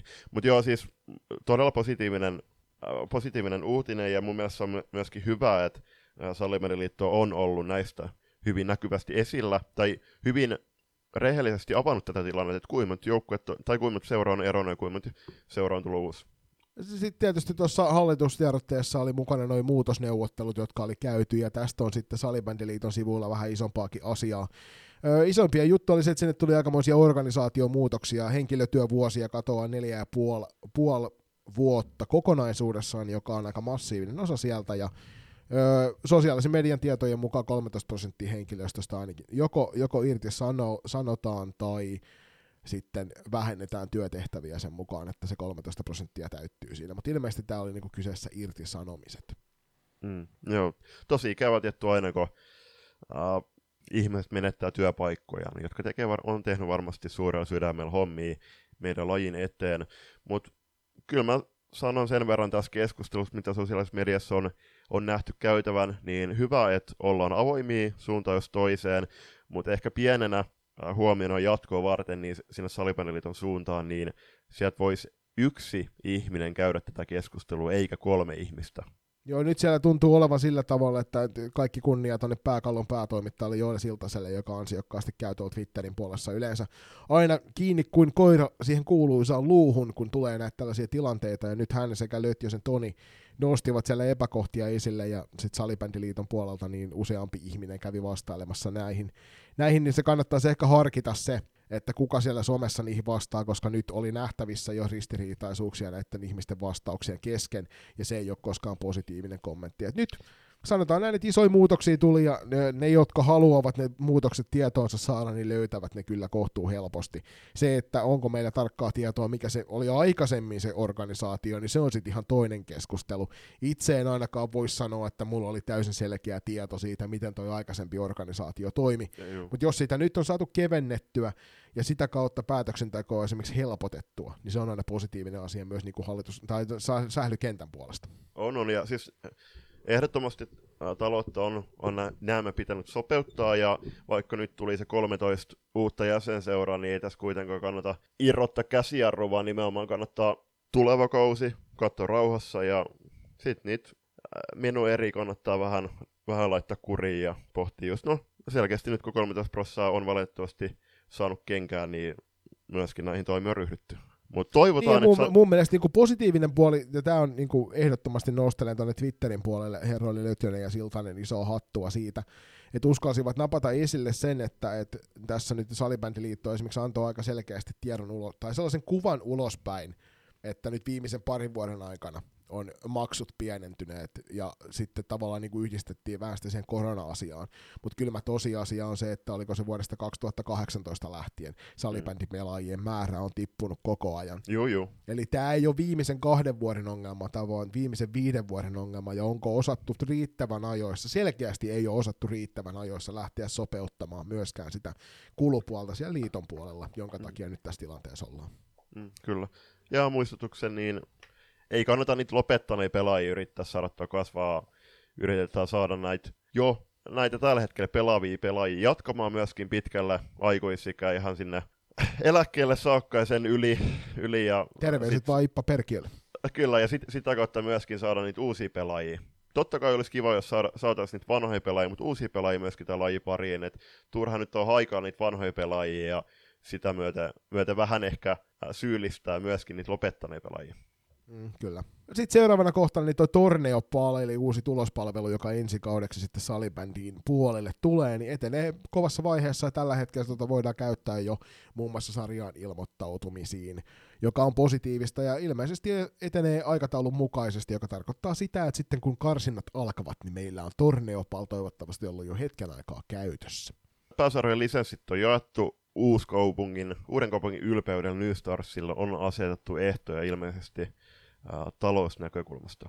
Joo, siellä oli laitettu aika selkeä ehto New Starsille siitä, että heidän pitää toimittaa enintään vuoden vanha hyväksytty tilinpäätös ja tilintarkastuskertomus 15. kesäkuuta mennessä, eli tätä nauhoitettaessa niin 2 viikkoa aikaa Uuden kaupungin New Starsilla on toimittaa noiden ehtojen täyttämiseksi niin nuo tiedot eteenpäin, ja sitten sen jälkeen saavat tuon Divari-lisenssin itselleen varmistettua. Sen tuosta vielä nostan esille, kun sulta jäi kohta välistä, eli tuo Whistleblower-hanke, joka on siis se, missä saat ilmoittaa epäasiallisesta toiminnasta anonyymistä tuonne Salibändiliiton puolelle, niin etenee myös aikataulun mukaisesti. Eli toivon mukaan tuo saadaan pikaisesti käyttöön, ja sen kautta sitten päästään tekemään hommia myös sen eteen, että salibändi on turvallinen ja mukava paikka harrastaa meille kaikille. Juuri näin. Muistakaa, että salibändijoukkue, salibändiseura, salibändiyhteisö on kuin toinen perhe, jossa jokaisen pitää kokea turvalliseksi tuleminen sinne reeneihin, peleihin ja sitä kautta myöskin tykätä tästä harrastuksesta. Niin kuin mä aina mun tytöille sanon, että tämä on se perhe, mikä me on valittu. Että se perhe, mihin me on synnytty, niin sille me ei mitään voida, mutta me voidaan aina valita se perhe, missä me vietetään sitten sitä muuta aikaa. Ja tässä tapauksessa aina tuo joukkueessa toimiminen on se toinen perhe, missä sä olet mukana. Kyllä.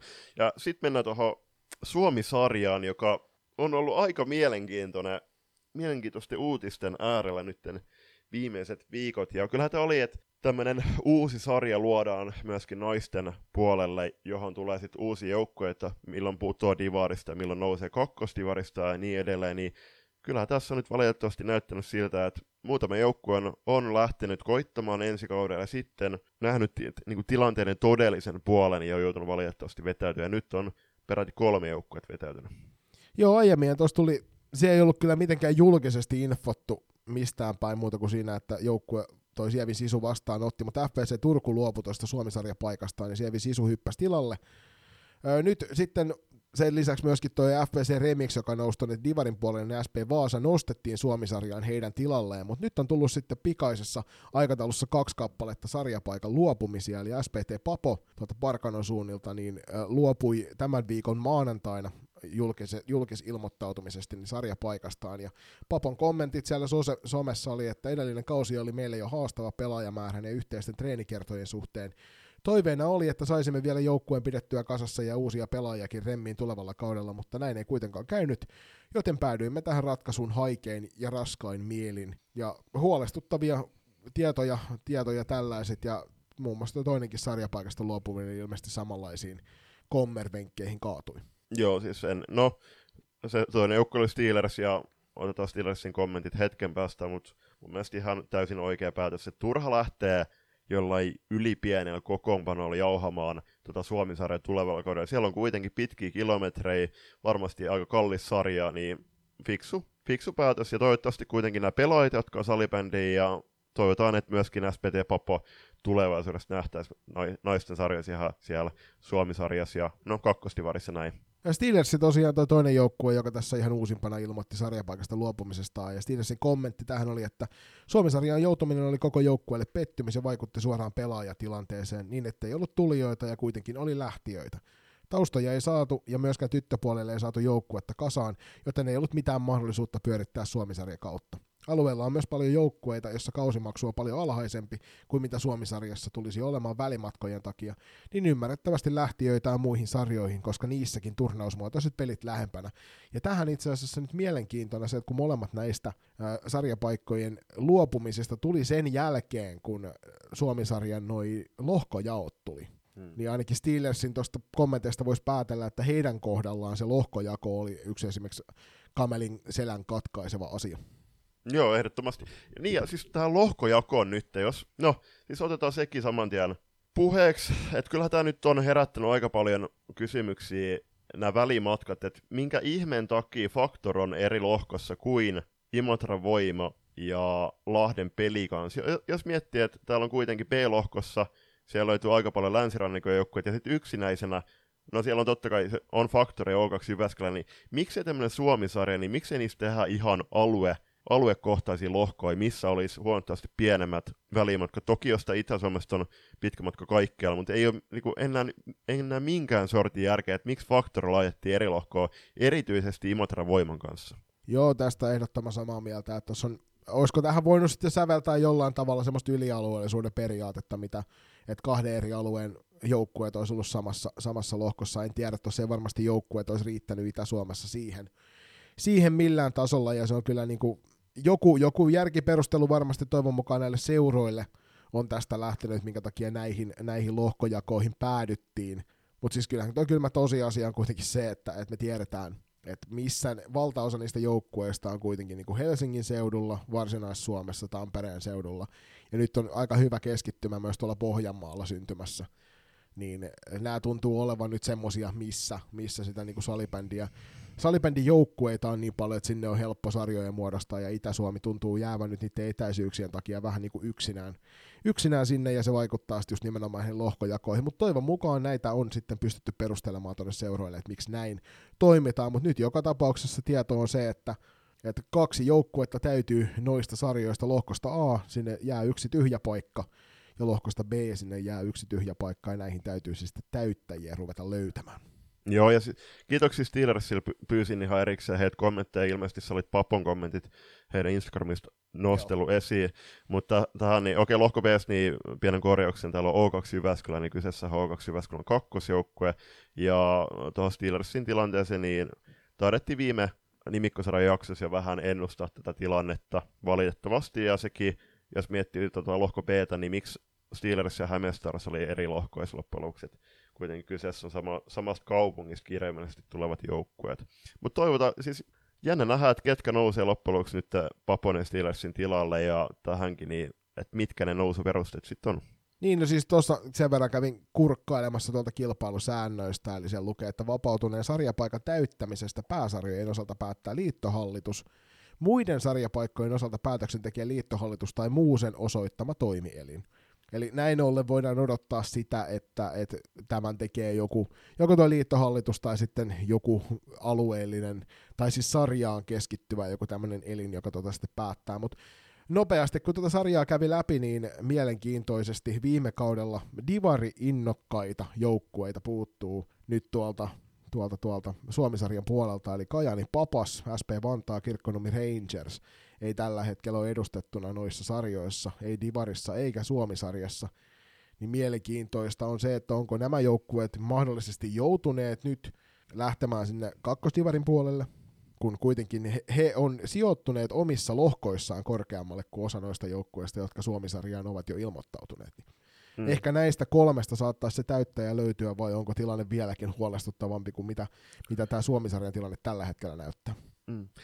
No meillähän oli itse asiassa Papaksen päävalmentaja silloin divari Paketonissa vieraana, ja siinä oli viesti, niin kuin hän sanoi siinä, että oli loukkaantumisia valitettavasti, että silloin näkyi sitten loppujen lopuksi sarjataulukossa, että ei ihan sitä divarinousu tullut, ja siinä, no siellä oli muun muassa Jasmin Kokkonen sitten joukkueessa 03 syntynyt pelaaja, siis lahkeus pelaaja, joka oli sitten loppukaudella mukaan loukin jälkeen, niin kiinnostavaa nähdä, että mihin näiden joukkueiden kärkiyksellät menee, koska no, toki pelaat itse päättää edelleen, mihin menee, mutta kyllähän esimerkiksi Jasmin Kokkosella olisi käyttöä ihan Suomi-sarjaa ylempänäkin olevissa sarjoissa. Ja mielenkiintoisesti tuo tietysti tekee myöskin tuo tilanne se, että päättääkö tuolla sitten Salibändiliiton puolella, että nämä kaksi lohkoa vedetään 7 joukkueella ja sitten toi C-lohko vedetään 8. Et katsotaan, mihin päädytään ratkaisuun, mutta Suomi-sarjaa kannattaa tällä hetkellä kyllä seurailla tarkkaan ihan vaan sen takia, että mä itse pidän tätä muutenkin niin kuin tulevalla kaudella kaikkein mielenkiintoisempana näistä sarjoista just nimenomaan johtuen siitä, että siellä on paljon erilaisia seurakulttuureita nähtävillä, niin seurataan tätä tilannetta. Joo, juuri näin, ja Loistokastin 4. tuotantokauden suunnittelupalaveri käydään tuossa kesäkuun alussa, ehkä jossain jokilaivoilla, niin edelleen jos haluatte Suomi-sarjasta sitten omaa kausiennakkoa, kausi välikatsausta ja kausipaketointia, niin laittakaa palautetta loistokas.com, niin katsotaan mitä keksitään. Mennään eteenpäin, ja sarjan ilmoittautumiset tietysti, niin kuin mistä tämä Suomi-sarja keskustelukin lähti, niin ovat pikkuhiljaa käsillä. Siellä on aika monta sarjailmoittautumista jo sulkeutunut, muun muassa Etelä-Suomen alueella on naisten 2, ja seuraavana vuorossa sitten naisten 3. divari, jossa on 20. päivä ilmoittautumispäivä. Naisten 4. kanssa ei ole vielä kiirettä, että se on vasta tuolla elokuun puolella. Sisä-Suomessa seuraavana vuorossa tuo naisten 2. divari, eli sinne ilmoittautumispäivä on 20. päivä. Naisten 3. siellä elokuussa 13. päivä länsirannikolla, niin naisten seuraava ilmoittautumisaika on sitten naisten 4. divarille, kaikki muut on menneet jo, ja se on sitten myöskin tuolla 13. elokuuta. Kaakkois- ja Savo-Karjalassa, niin tällä hetkellä naisten 2. ja 3. divari ilmoittautumiset on tuolla elokuun 2. päivä, ja Pohjois-Suomessa ja Pohjanmaalla, niin seuraavana vuorossa on sitten naisten 3. divari tuossa 6.8. Eli tässä nyt tärkeitä ilmoittautumispäivämääriä niille teille, jotka olette kiinnostuneita ensi kaudella pelailemaan noissa aikuisten sarjoissa. Juniorisarjoissahan on niin, että valtakunnallisten sarjojen ilmoittautumispäivämäärät on menneet, ja alueelliset sarjat sitten ilmoittaudutaan siellä elokuun puolella. Seuraavan uutinen, joka piti ottaa jo edellisen jakson, pahoittelut kaikille, jotka jo silloin halusi kuulla tästä SEA Gamesista, joka päättyi Singaporen voittoon tuolla Kambodsassa. Ja kyseessähän oli siis 32. kerta, kun SEA Gamesit järjestetään salibändissä. Käytiin tiukka kamppailu 5 eri joukkueen kesken, eli Singapore, Taimaa, Filippiinit, Malesia ja Kambodža, joka oli ensimmäistä kertaa mukana kansainvälisissä otteluissa, niin kohtasivat täällä tosiaan. Singapore vei voiton, Taimaa tuli tuolla 2. ja Filippiinit 3. sijalle. Parhaana pistennaisena näissä skapoissa oli suomalainen Sirhinä Bonbut, Taimaan paidassa 5 otteluun, niin 11 maalia ja 1 syöttö, eli siellä on ollut Burnilla selkeästi vaan toi syöttömailla yhdessä kohtaa mukana. Toiseksi tuli Singaporen Mindy Lim, joka teki 5 ottelun 2+10 tehot, ja kolmanneksi Singaporen Yunshan Lee Ji, joka teki 5 ottelun 7+4 tehopisteet. Joo, ja mitä mä katsoin, niin Loistokastin kummipelaaja ja kummikuuntelija Tinno Silmäki on torjunut itse asiassa 2 viimeisimmässä turnauksessa Thaimaan maajoukkueen maalilla, niin yli 80 peräti 5% varmuudella, jos se nyt ihan väärin muista, niin se on huikea. Ja Sitten kun katsoo kärkikolmikkoa, niin, niin Singaporen, Thaimaan kuin Filippiinien riveistä löytyy tosi paljon suomalaisväriä, niin se on hieno juttu. Ja kiinnostavana oli tuossa, jos mennään nopeasti miesten puolella, niin tuossa Kambodžan joukkueessa oliko 3 vai 4 suomalaispelaajaa, ja meillä itse asiassa tulikin pyyntää, että jos me haastettaisiin tätä yksi suomalaispelaajaa kenties jossain tulevaisuudessa, niin katsotaan, koska toi oli tosi kiinnostava juttu, että miten nuo pelaajat loppuisi löystänyt ne Kambodžan riveihin. Ehkä meidän täytyy toi haastattelussa sarja kaivaa naftaliinista tuohon ensi kaudelle, mutta siitä voitte heittää meille myös palautetta DM tai sähköpostin kautta, niin katsotaan, jos sitten suunnittelupalaverissa päätetään sitten tuoda takaisin talvitelakoilta myös haastattelussa sarja ensi kaudelle. Mutta joo, tuosta sanoit Tinnasta, niin tosiaan 4 peliä tähän turnaukseen ja 85,71 torjuntaprosentti, jolla tullaan 4. kokonaisuudessa, mutta sitten pitää muistaa, että ykkösenä toi Thaimaan Chomphonake Srisavad niin pelasi vain yhden ottelun ja siinä ottelussa tuli vain 7 torjuntaa ja 0 peli, niin tuolla yhdellä ottelulla sitten Tinnan maajoukkuekaveri sitten vei ykkössijan tuolla, että periaatteessa sanotaan näin, että jos mennään meidän laskutavalla, niin Tinna oli sitten 3. torjuntatilastoissa. Kyllä. Ja sitten viimeisen uutisen ennen kuin mennään siihen kauan odotettuun kaikkien huulilla olevaan siirtonurkkaukseen, eli 5 pointtia Salibändi TVstä, samalla avauskauden numerot ja kohti tulevaa. Salibändi TVn avauskausi alkaa olla paketissa, vaikka kesällä palvelussa näytetäänkin vielä kottikärryllisen verran maajoukkueiden matseja Eerikkilästä. Tähän artikkeliin on tiivistetty Salibändi TVn 5 olennaisinta pointtia juuri nyt. Ja tuohon numeroihin niin 25 449 rekisteröityä katselijaa, 132 rekisteröityä seuraa, 2961 striimattua ottelua ja 250 maksullista striimiä. Joo, ja nyt pitää tässä, jos otetaan huomioon se, että meillä oliko se 720 seuraa Suomessa, ja näistä 132 on vasta rekisteröinyt Sähly-TVn puolelle, niin nyt siellä on semmoisella 600 seuralla sitten hopia edessä, että saadaan lisää väkeä tonne. Ennen kaikkea nyt sen takia, että jos kaipaatte talouspuoleen helpotusta, niin tämä on semmoinen paikka, mihin pystyy olla maksullisella striimeillä tuomaan omalle joukkueelle ja omalle seuralle sitten pientä hyvää kauden edetessä, kun pidätte vaan huolen siitä, että striimaus on kunnossa.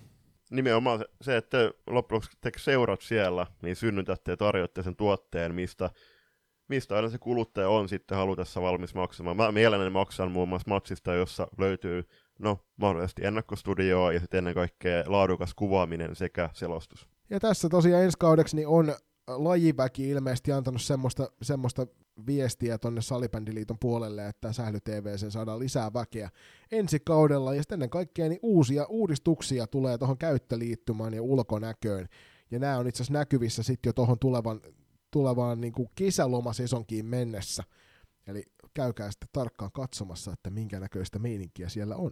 Joo, ja yksi juttu, mitä Twitterissä on paljon nostettu esiin, ja muun muassa meilläkin on laitettu viestiä, on se, että muun muassa YouTubessa ja Solisportissa pystyy ennen kelaamaan ihan siinä live-lähetyksessäkin tilanteen taaksepäin, niin tätä ominaisuutta myös... Solisportissa se toimi silleen just. Kyllä, mutta tätä toimintaa myöskin ollaan kovasti kaivattu tähän Salibändi TV:hen, ja toki huomionarvoista on, että on uusi alusta, juuri debyyttikautensa suorittanut alusta, niin kenties on tulossa jo ensi kaudella, mutta siitä kaikesta niin kannattaa laittaa viesti Salibändin liitolle erityisesti, jos jotain henkilöä kaipaa, niin Jussi Oila vastaa näihin mielellä. Kyllä, ja tuo Broadcaster-sovellus, joka nyt tällä kaudella on se, mitä kautta sä lähetät nuo ottelut, niin sinne on tulossa tulostaulu ja pelikello myös mukaan, niin nyt saadaan se isosti toivottu uudistus myös tohon. Ja sitten semmoinen, mitä me pyydettiin heti alussa, kun tästä Sähly TV:stä ruvettiin juttelemaan, kun tuo tulospalvelu olisi kiva, kun se juttelisi tämän palvelun kanssa ja ensi vuodeksi. Tämä tarkoittaa nyt sitä, että nämä vihdoin sitten ensi kaudella keskustelee keskenään, eli sieltä uudesta torneopalista pääsee sitten hyppäilemään näihin Sähly TV:n ottelun listauksiin ainakin mukaan. Mä itse henkilökohtaisesti toivon, että sinne tulee niin, että kun mä tulospalvelussa menen katsomaan jonkun tietyn ottelun tulospalvelua, niin mä voin siitä suoraan hypätä Salibändi TV:n puolelle ja mennä katsomaan sitä matsia livenä. Se on semmoinen niin kuin pieni pyyntö, mä ymmärrän, jos se menee liian vaikeaksi, mutta tämä on hieno juttu, ja tätä kautta niin ehdottomasti kannattaa sitten lähteä ensi kaudeksi niin ottamaan myös omaan seuraajan joukkueeseen käyttöön Sähly TV-palvelua. Ilman muuta, ja kyllä se olisi paljon helpompaa, koko lajiyhteisölle, että okei, ne miesten ja naisten F-liigamatsit nähdään ruudusta ja kaikki muut matsit nähtäisiin Salipäni-TV:n kautta. Just näin. Ja sitten seuraavaksi siihen, minkä takia tekin kaikki olette ilmestyneet meidän taajuukselle. Eli kuulee kysymyksiä. Eli siirtonurkkaukseen.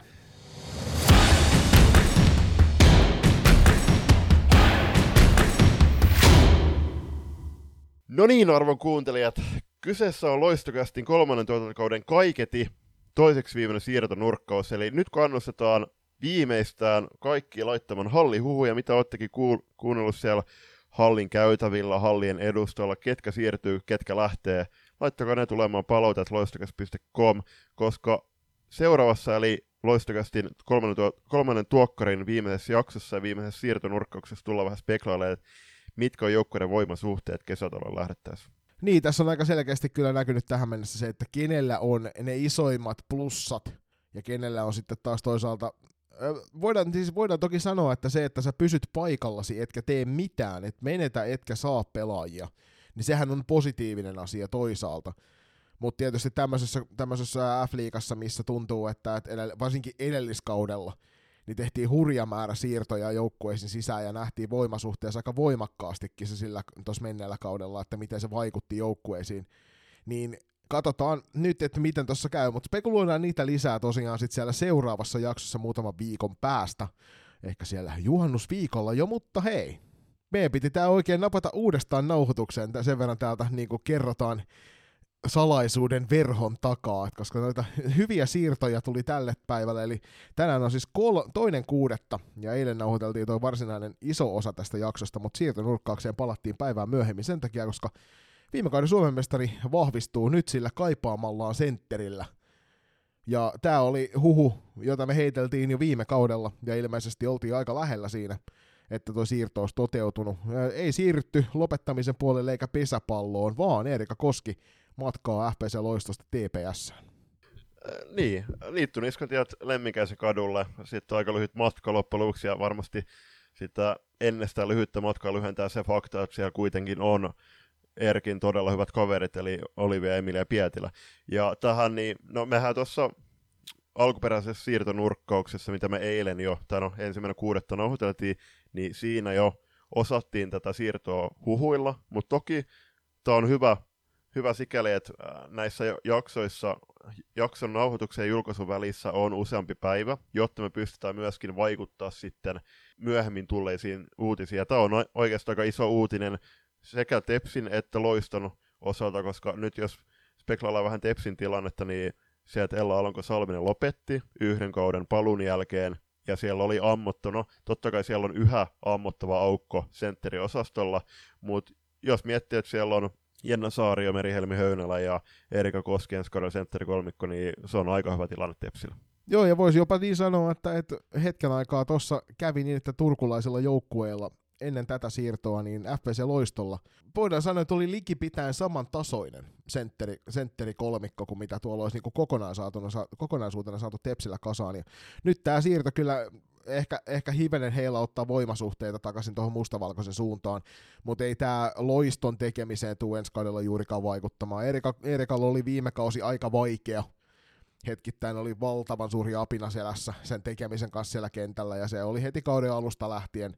Syitä emme lähde spekuloimaan sen tarkemmin, mutta viime kausi ei ollut hän parasta Erika Koskea, ja ei varmaan tarvi olla mikään suuri tietäjä, Nostradamus, että tietää sanoa, että ensi kaudella tulee varmaan Erika Koskea, tulee sitten kovin liigakausi tähän mennessä. No ei eittämättä, mutta joo, siis sanotaan näin, että silti tämä... On pieni yllätys, että Erika tässä vaiheessa siirtyy, koska niin kuin jo tuossa osasit sanoa tämän siirtonurkkauksen alussa, niin kyllähän me osattiin spekuloida tätä siirtoa jo tapahtuvaksi viime kaudeksi. Mutta mitkä on ne syyt, että se siirto tapahtuu vasta nyt? Se oli aika iso yllätys loppujen lopuksi, ettei Erika siirtynyt jo viime kaudeksi. Toki, jos mietitään, että sinne palasi silloin Ella Alanko-Salminen, ja varmaan sielläkin sitten Kosken leirissä sit osattiin vähän laskea 1+1, ei kaiketi ollut peliä, joka siinä vaiheessa tiedossa, mutta tällä hetkellä niin rohkenen väittää, että tuossa on Tepsin tulevan kauden kolmas sentteri. Joo, siltä se vähän vaikuttaa. Eikä tosi vaikea on kyllä pudottaa kahta edellä olevaa sentteriä pois sieltä, mutta ihan hyvän pelaajan saavat kyllä ehdottomasti TPS sitten käyttöönsä. TPS:stä siirrytään eteenpäin nyt hieman hiljaisemmilla siirtomarkkinoilla. Mainitaan tuolta Porvoon salibändiseuran puolelta lähti ja yksi varmistunut lisää, eli Hanna Salminen jatkaa matkaansa. Ja tilanne, mitä me viimeksi jo vähän keskusteltiin, että mihin menee PS:ssä, niin nyt tämä entisestään vaikeuttaa ensi kauden rosterin kasaamista. Aika paljon on vielä nimiä ilmassa, mutta ennen kaikkea se, että huhuttujen lähtiöiden puolelta löytyy vielä 6-7 kappaletta kovia nimiä, niin katsotaan mihin suuntaan toi homma kehittyy. Mutta sen suuremmin ei PSS:stä nyt uutisoitavaa, että siirrytään tuohon toiseen turkulaiseen joukkueeseen, josta Erika Koski tosiaan varmistunut lähtijäksi, mutta tulopuolella on myös pelaaja. Joo, Klintta Martin Jekaba siirtyy New Starsista Turkuun ja Loistoriveihin, ja tämä on mielenkiintoinen hankinta eittämättä, Latvian maajoukkopelaaja, ja kiinnostavaa nähdä, että missä kentällisessä Martin Jekaba tulee pelaamaan Pienihäkkisen kokoonpanossa, että jos mietitään, että siellä on kuitenkin tällä hetkellä aika täyttää jo kahteen ekan kentälliseen. Joo, siis varmasti mielenkiintoinen tulee olemaan tämä Clinton tuleminen tuohon joukkueeseen. Vahvaa tekemistä New Starsista pari kautta. Annetaan pientä noottia tuonne pääkallon huhumaan suuntaan siitä, että kyseessä ei ole Latvian maajoukkueesta siirtyvä pelaaja, vaan kyseessä on Uudenkaupungin New Starsista siirtyvä pelaaja. Muutenkin ehkä sitä voisi hiljalleen päivittää sitä kokonaisuutta siellä, mutta se siitä. Niin siis kolmosketjussahan nyt joka tapauksessa ennen kaikkea nyt toi Erkki Kosken lähteminen varmasti aiheuttaa vähän muutoksia siihen, mutta mä väitän, että Klintta tossa kun pääsee vähän kovempaan vauhtiin nyt sieltä divarikahinoista, niin saattaa hyvinkin olla semmoinen ässä-hihassa Pienihäkkiselle ja taustatiimille sitten tuossa kauden edetessä. Ja ennen kaikkea niin me tiedetään, että F-liigan joukkueelta kauden läpipuskeminen laadukkaasti vaatii leveää kokoonpanoja, ja se oli yksi niitä Loiston ongelmia viime kaudella, että se oli aika haavoittuvainen se kokonaisuus, niin katsotaan. Mielenkiinnolla jäädään odottamaan, että minkälaisen impaktin tekee Martin Jekaba tuohon joukkueeseen. Ilman muuta, ja no Loistossa on oikeastaan perustamisesta lähtien, niin siellä on myöskin ruotsi ollut toisena kielenä Reinessä pyörinyt, nyt kaiketi myöskin englanti tulee sitten mukaan sinne harjoitusvahvuuteen kielellisesti. Toki, no tullaan siinä päätösjaksossa sitten spekuloimaan tarkemmin, mutta Loistohan on julkaissut jonkin verran, tai aika paljonkin nyt jatkosopparein. Siellä on ennen kaikkea jatkosopparein pistää silmään, että näitä kolmoskentällisessä viime kauden pelanneita, niin kiinnostavaa nähdä heidän kohdalla, että pystyvätkö ottamaan sen seuraavan stepin F-liigassa, ja kaiketi heidän kohdalla se seuraava steppi tulisi olemaan se, että he pystyisivät pelaamaan myöskin tuloksekasta salibändiä eikä miinussalibändiä. Niin, toisaalta Loiston viime kauden kakkoskentälinenhän se oli, kun vuosina kaikki maalit omiin pahimmissa tilanteissa, että sen takia toi varmasti tekee hyvää toi, että pikkusen uudistetaan pakkaa, ja katsotaan se kolmoskentälliseen on kyllä tarjolla nuoria lupaavia pelaajia useampi kappale, että varmasti sieltä Pienihäkkinen adjutantteineen saa hyvä kokonaisuuden aikaan. Seuraavana heitetään kysymysmerkkiä Lappeenrannan suuntaan. Mihin menet Lappeenrannan Saipa? Mitä tapahtuu? Uutisia ei ole tullut, ja me tiedetään, että siellä somevelho taustalla kyllä varmasti olisi pistänyt komeaa laatua ulospäin, jos siellä olisi uutisoitavaa, mutta aika hiljasta on pidellyt. Ainut isompi uutinen, mikä sieltä naisten joukkueen puolelta on tullut, niin oli se, että Miisa Turhonen oli kesäleirityksessä mukana. Niin, no tässä välissä toki voidaan muistuttaa, että pelaajasiirtoaika on nyt auennut, että noi kaikki varmistuneet siirrot on aika helppo bongata jatkossa. Itse asiassa eilen 1.6. aukesi, niin menkää bongaamaan Salibändiliiton sivuilta. Eli muun muassa tämä seuraava pelaaja, joka tullaan varmistuneena siirtona sanomaan, niin bongattiin sieltä itse asiassa tänään. Velhoista ollaan pidemmän aikaa pyydelty nyt tietoja, että mitä ihmettä täällä tapahtuu. Ja Maria Hietikko Blue Foxista varmistunut seurasiirto nyt tuonne velhojen suuntaan. Mariahan veikattiin palaavan tuonne O2 Jyväskylän puolelle tai sitten siirtyvän KV:n paitaan tulevaksi kaudeksi, mutta nyt tosiaan seurasiirto, tai sieltä siirtolistalta sitten löytyi Marian nimi tuonne Kuopion velhojen suuntaan, ja tämä on kyllä ehdottomasti sellaisia tulijoita, joita velhot kaipaa, koska aika hiljasta on noilla markkinoilla, ja lähtiöiden huut on aika valtavaa luokkaa, niin Maria pystyy ainakin F-liigan kokemuksellaan tuomaan sitten sellaista hyvää selkärankaa tekemiseen tuleville kaudelle. Joo, hyvin sanottu toi pelin selkärankaa, ja muutenkin ehkä isomman arvon mä näen Marjassa nimenomaan siellä pukukopin puolella, että kuitenkin, no,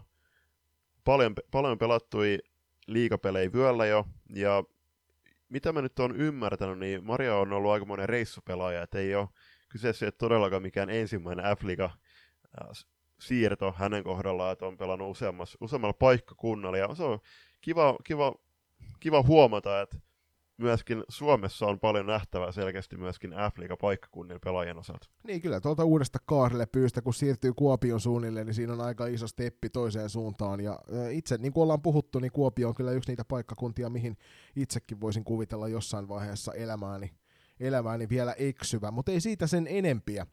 Siirrytään sitten tuohon aakkosissakin viimeiseksi tulevaan, eli viimeisenä joukkueena otetaan käsittelyyn Sipoon Kerma, Ådalens IF ja Oiffi on tehnyt nyt hyvää semmoista nousua varteen otettavaksi liigajoukkueeksi tässä, ennen kaikkea vahvistamalla nyt sitä omaa selkärankaansa siellä niin kuin pelaajaosastolla. Nuoria pelaajia on tullut paljon, ja nyt on myöskin tullut sitten muutamia kappaleita, aika voimakastakin F-liigakokemusta ovaavia pelaajia. Eli uusina niminä tosiaan niin Helsinki Unitedista pari kappaletta lisää, Josefina Kettunen sekä Anni Nikkilä. PSS:n puolella tosiaan Hanna Salminen siirtyy HIF:n puolelle, ja sen lisäksi nuoriso-osastoa täydentämään tulee Senni Luukkonen, Northern Starsista 05 syntynyt nuori, myöskin maajoukkue puuhissa esiintynyt pelaaja. Joo, sama Hanna Salmisella maajoukkuepelejä allaan. Oli muistaakseni siellä U19 EFT:llä noin edustamassa, mutta täytyy kyllä nostaa hattua tuonne Sipoon Kerman suuntaan, että erittäin vahvaa sometekemistä, ja hienoa huomata, että he on yksi niistä harvoista joukkueista, jotka ovat myöskin noita jatkosoppareja julkaisseet. Et jos mietitään, että siellä on muun muassa Aada Heikkinen ilmoittanut jatkonsa Oiffi-riveissä, niin no en nyt sano, että on heittämällä pudotuspelijoukkoja, mutta verrattuna esim.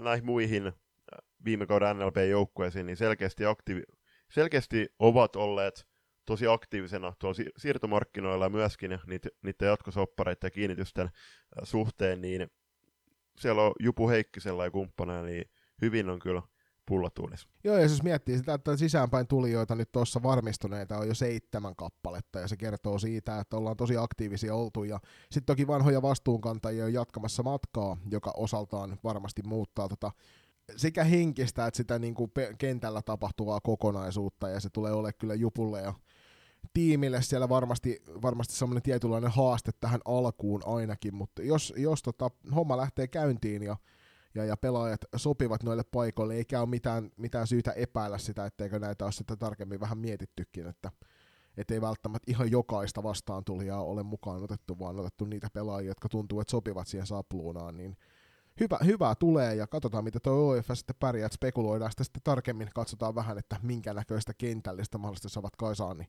siellä seuraavan jakson puolella. Juuri näin. Me otetaan sitten tähän kohtaan siirtolistan loppu, ja lähdetään kohti sitä Juliuksen jo tuossa aikaisemmin kiusoittelemaa kuulijakysymysosiota, jossa ikävä kyllä tällä kertaa on vain yksi kysymys, mutta sitäkin laadukkaampi. Tähän väliin muistutus vielä jokaiselle, että jos haluat oman kuulijakysymyksesi, ei tarvitse välttämättä sählyyn liittyä, voit kysellä meiltä henkilökohtaisuuksia, ja me päätetään sitten, että halutaanko kertoa niitä eteenpäin, mutta laita meille päin tulemaan noihin aiemmin ja tässä jaksossa muutaman kertaan mainittuihin instansseihin, niin saadaan sieltä sitten eteenpäin. Siis ilman muuta, hei, mä tiedän, että siellä löytyy myöskin purjehdustovereita, niin laittakaa viestiä purjehduksia liittyen myöskin. Eli tämä ainut kuulijakyssäri on tällä kertaa aika pitkä, mutta tämä on myöskin ehkä kuulijapohdinta. Eli moni taho mietti klassikin nuorten peluuttamista, ja siitä puhuttiin halleilla ja toreilla. Viestiä liikkui läpi Suomen salibändipiireissä. Itsekin myös olin ihmeessäni juniorin pelimääristä. Silti juurikaan ei kauden aikana tullut mitään siitä, että TPS piti junioripelaat penkillä, ja vaikka suurin osa peleistä oli käytännössä ohi jo alussa, niin junnut istui penkillä. Samaan aikaan hirmu minuutteja pelasi Tepsin todella kova ykköskenttä. Miten nuo nuoret kehittyy kovemmiksi, jos ne eivät saa tosissaan peliaikaa? Olisi hyvin voinut antaa maajoukkuepelaajille lepopelejä ja antaa nuorten pelata. Samaa ei muilla joukkueilla näkynyt. Tietysti muilla ei ollut myöskään heittää kentällä Tepsin ykköskentän materiaalia. Onko tärkeämpää antaa kovien takaa pisteitä vai antaa nuoremmille tilaa ja aikaa enemmän kentällä? Niin, no mehän ollaan tähän kyllä oma mielipide annettu jo useampi kerta, eli me toivotaan aina tietysti sitä, että pelaajat, jotka noissa peleissä mukana ovat, on se sitten E-tyttöjen aluesarja tai F-liiga-finaalit, niin jokainen pelaaja, joka niihin otteluihin osallistuu, niin saisi sinne kentälle päästä. Tietysti ymmärretään se, että isossa kilpailutilanteessa niin aina se ei ole mahdollista peluttaa joka ikistä, mutta se lähtökohta pitäisi aina olla se. Ja itse ainakin toivon sitten, että mikäli tilanne on se, että nämä pelaajat eivät kentälle pääse otteluissa, niin se on sitten myöskin heille kerrottu jo etukäteen se, että näin tulee tapahtumaan, koska viime kaudella on nähty useammassakin seurassa esimerkkejä, missä pelaajia on otettu pelaamaan esimerkiksi vanhempaan ikäluokkaan. Tietoisena jo siitä siinä vaiheessa, kun pelaaja on pyydetty matkaan, että peliaikaa ei ole tulossa, mutta pelaaja itse ei ole ollut siitä tietoinen, vaan on tullut penkille istumaan koko ottelun ajaksi, ja pahimmassa tapauksessa sitten vielä se, että viimeiselle 30 sekunnille päästät lämmittelemättömän pelaajan paikan päälle, ja sitten sattuu vahinkoja, jota ei tietysti koskaan toivota, niin mikäli penkillä istuu pelaajia, niin toivotaan, että se on myös heille informoitu, että näin saattaa tulla käymään. Juuri näin.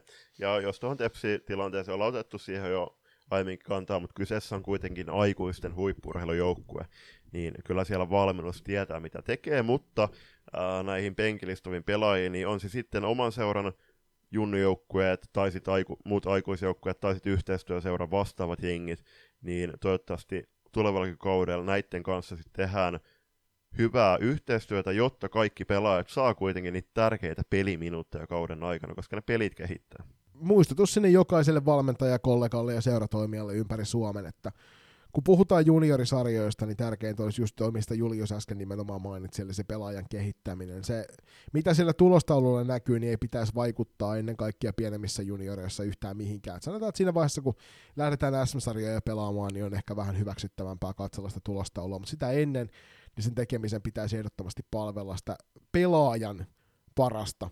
Ja senkin jälkeen se toimiminen siinä joukkueessa, kun kilpailu kasvaa, niin pitäisi palvella yhästä pelaajan parasta.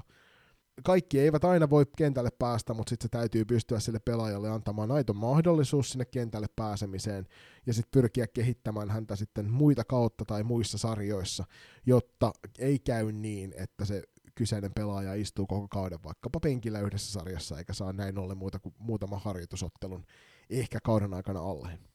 Sitten ennen kuin mennään jakson päätösjuttuihin, niin otetaan vielä yksi kuulijapalaute, eli kun alaikäinen pelaaja loukkaantuu, niin toivottavaa olisi, että sen kyseisen tapahtuman aikuiset, eli tässä tapauksessa valmentajat ja muut toimihenkilöt, ottaisi saman tien sitten yhteyttä sinne kotijoukkoihin, ettei ne vanhemmat sitten joutuisi kuulemaan vaikka vasta seuraavana päivänä tästä tilanteesta. Joo, siis missään tapauksessa tämä ei saa jäädä alaikäisen hartioille se ilmoittaminen eteenpäin, vaan ne aikuiset, jotka ovat siitä lapsesta vastuussa. On se sitten tilanne ihan mikä tahansa, on kyseessä sarjapelit, on kyseessä harjoitusturnaukset, on kyseessä ulkomaanreissut, on kyseessä maajoukkuettia, niin aina pitäisi pystyä ottamaan se vastuu siinä valmentajan tai toimijan roolissa, joka on vastuussa siitä kyseisestä lapsesta ja ottaa yhteys välittömästi kotijoukkoihin. Ja pitää huoli siitä, että vaikka se olisi pieni nilkan venähdys, niin se teidän Ulla-Pekka, niin te tiedätte välittömästi, kun se vahinko on sattunut. Jotta sitä ei tarvitse sitten pohtia, tai ennen kaikkea, mikä on kaikkein pahinta, niin kuunnella itkevää lasta puhelimessa muutama tunti tapahtuneen jälkeen. Ja tämä on se ensimmäinen instanssi, missä sä kuulet siitä, että sun rakastasi on sattunut jossakin salibändiharjoituksessa tai peleissä. Jep.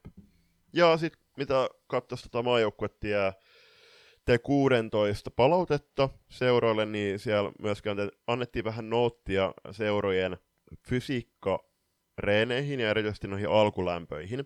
Niin kannustuksena kaikkiin seuroihin ja teille pelaajille nyt on kesäkausi menossa, eli nyt valmistaudutaan kohti sitä pääjuttua, eli niitä pelejä, eli tulevan syksyn ja sitten kevään pelejä, niin jokaisella laittakaa lenkkarinahot kireille, laittakaa Loistokästä joku hyvä muu podcasti tai musiikki, tai ihan kuunnelkaa luonnon ääntä, menkää suunnatkaa lenkkipoluille, fysiikkareeneihin, muistakaa huolellinen alkulämpö, ja toivottavaa olisi, että jokainen seura myöskin tarpeen tullen, ja jos on hyvä tilanne, myöskin turvautuisi sitten ammattilaisten apuihin näissä fysiikkareeneissä, kuten me ollaan tehty meidän joukkojen parissa, niin kuin Joni tässä jakson alussa ja sanoi. Eli meidän tehtävänä on vaan tuonne Paavo Nurmen stadionille sunnuntaisin löytää tiemme myöskin meikäläisen, jos tällä kertaa jo, niin mulla tässä tiedoksi, niin mulla on sunnuntaina työvuoro ja laitoin sen. Sä olet tällä kertaa myös merkinnyt sen sinne. Kyllä.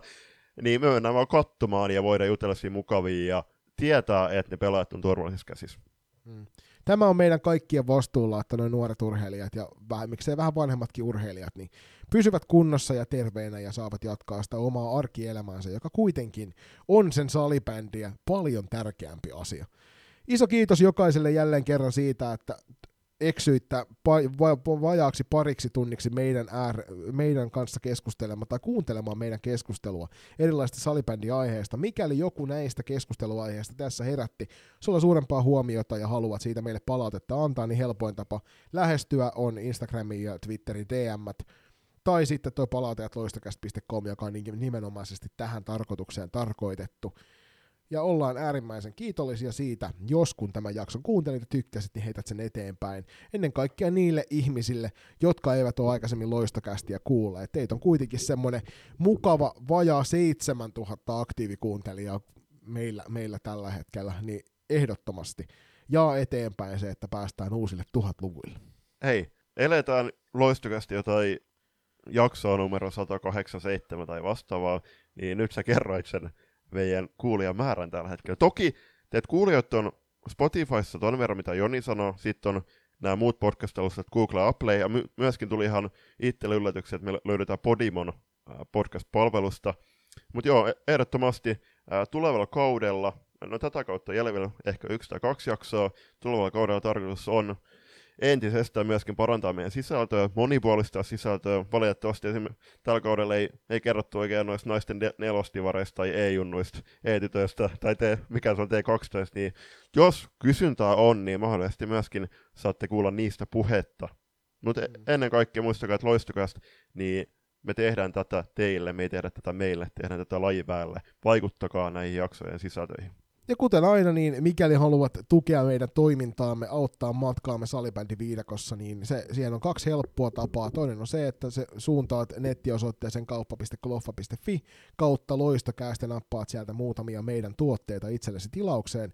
Tee paidalle isoa peukkua, olen sitä käyttänyt tässä useamman, no itse asiassa 2 vuotta nyt taitaa olla siitä, kun ne ensimmäiset tuli. Mm. Ja sen kanssa sitä on voinut rauhassa pestä. Ja Climatein tuotteet tuntuu toimivan loistavasti, ei tarvitse olla huolissaan siitä, että tulee kutistumisia tai löysyyntymisiä siihen, niihin vaatteisiin. Ehdoton plussa sille, ja sitten tietysti patreon.com kautta loistokästä, sieltä voit ryhtyä meille kuukausilahjoittajaksi. Ja jos sieltä nyt sattuu löytymään sitten vaikka joku firma, joka haluaa miettiä yhteistyökuvioita, niin tosiaan meidän kautta tavoittaa aika ison osan suomalaista tyttöä ja naissalibändiskeneä, ja meille päin saa ehdottomasti ottaa yhteistyöhankkeista niin yhteyttä palauteetloistokästi.com. Sopivalla aasinsillalla, kun Climatein tuotteethan on tehty tekstiili- ja muovijätteestä, niin jokaista kuuntelijaa nyt kannustaisin, kun liikutte tuolla kaupungissa tai sitten luonnossa, kannattaa oikeasti hyödyntää teidän lähiluonnot tai mennä ihan kauemmaksikin, on se sitten maalle, merelle tai ilmaan, niin okei, no ilmasta ei välttämättä niitä roski niin, pysty. Lämmin suoritus silleen, että jos sinne ilmaan meette, niin otatte jonkin laskeutumisvälineen mukaan sitten. Kyllä, niin ja siis se, että ilmasta ei nyt hirveän helposti saa, ellei niin roski kerättyä, ellei ne tuu jonkun tuulen mukana siihen käden ulottuviin, mutta... Niin, ainakin päätelen siitä, että mitä tuolla Himalajan huipulta, kun tuli kuvia, niin sieltä saattaa tuulen mukana tulla useampiakin 1000 kiloja roskia alas. Joo. Kannattaa mennä sinne nappailemaan jätässäkillä niitä kiinni. Just näin. Niin tämmöisellä pitkällä alustuksella niin oikeasti pidetään se luonto puhtaana. Ja ne kaikki ruuat, roskat, mitä te jaksatte kantaa sinne luontoon, niin te jaksatte kantaa myöskin vähintään ne omat roskat mukananne pois. Joo, ehdottomasti näin. Pidetään luonto siistinä, niin siitä saa sitten nauttia tulevatkin sukupolvet. Ja iso kiitos Julppa jälleen kerran. Oli mielekästä keskustella 2 tuntia salibändiaiheesta, tällä kertaa vähän uudenlaisella teemalla. Iso kiitos teille armaat kuulijat siitä, että olitte siellä, ja annetaan taas tonne Mr. J. Mellan puoleen mahdollisuus päättää tämä jakso oikealla tavalla. Kiitos Joni, kiitos kuuntelijat. Nähdään Hallella.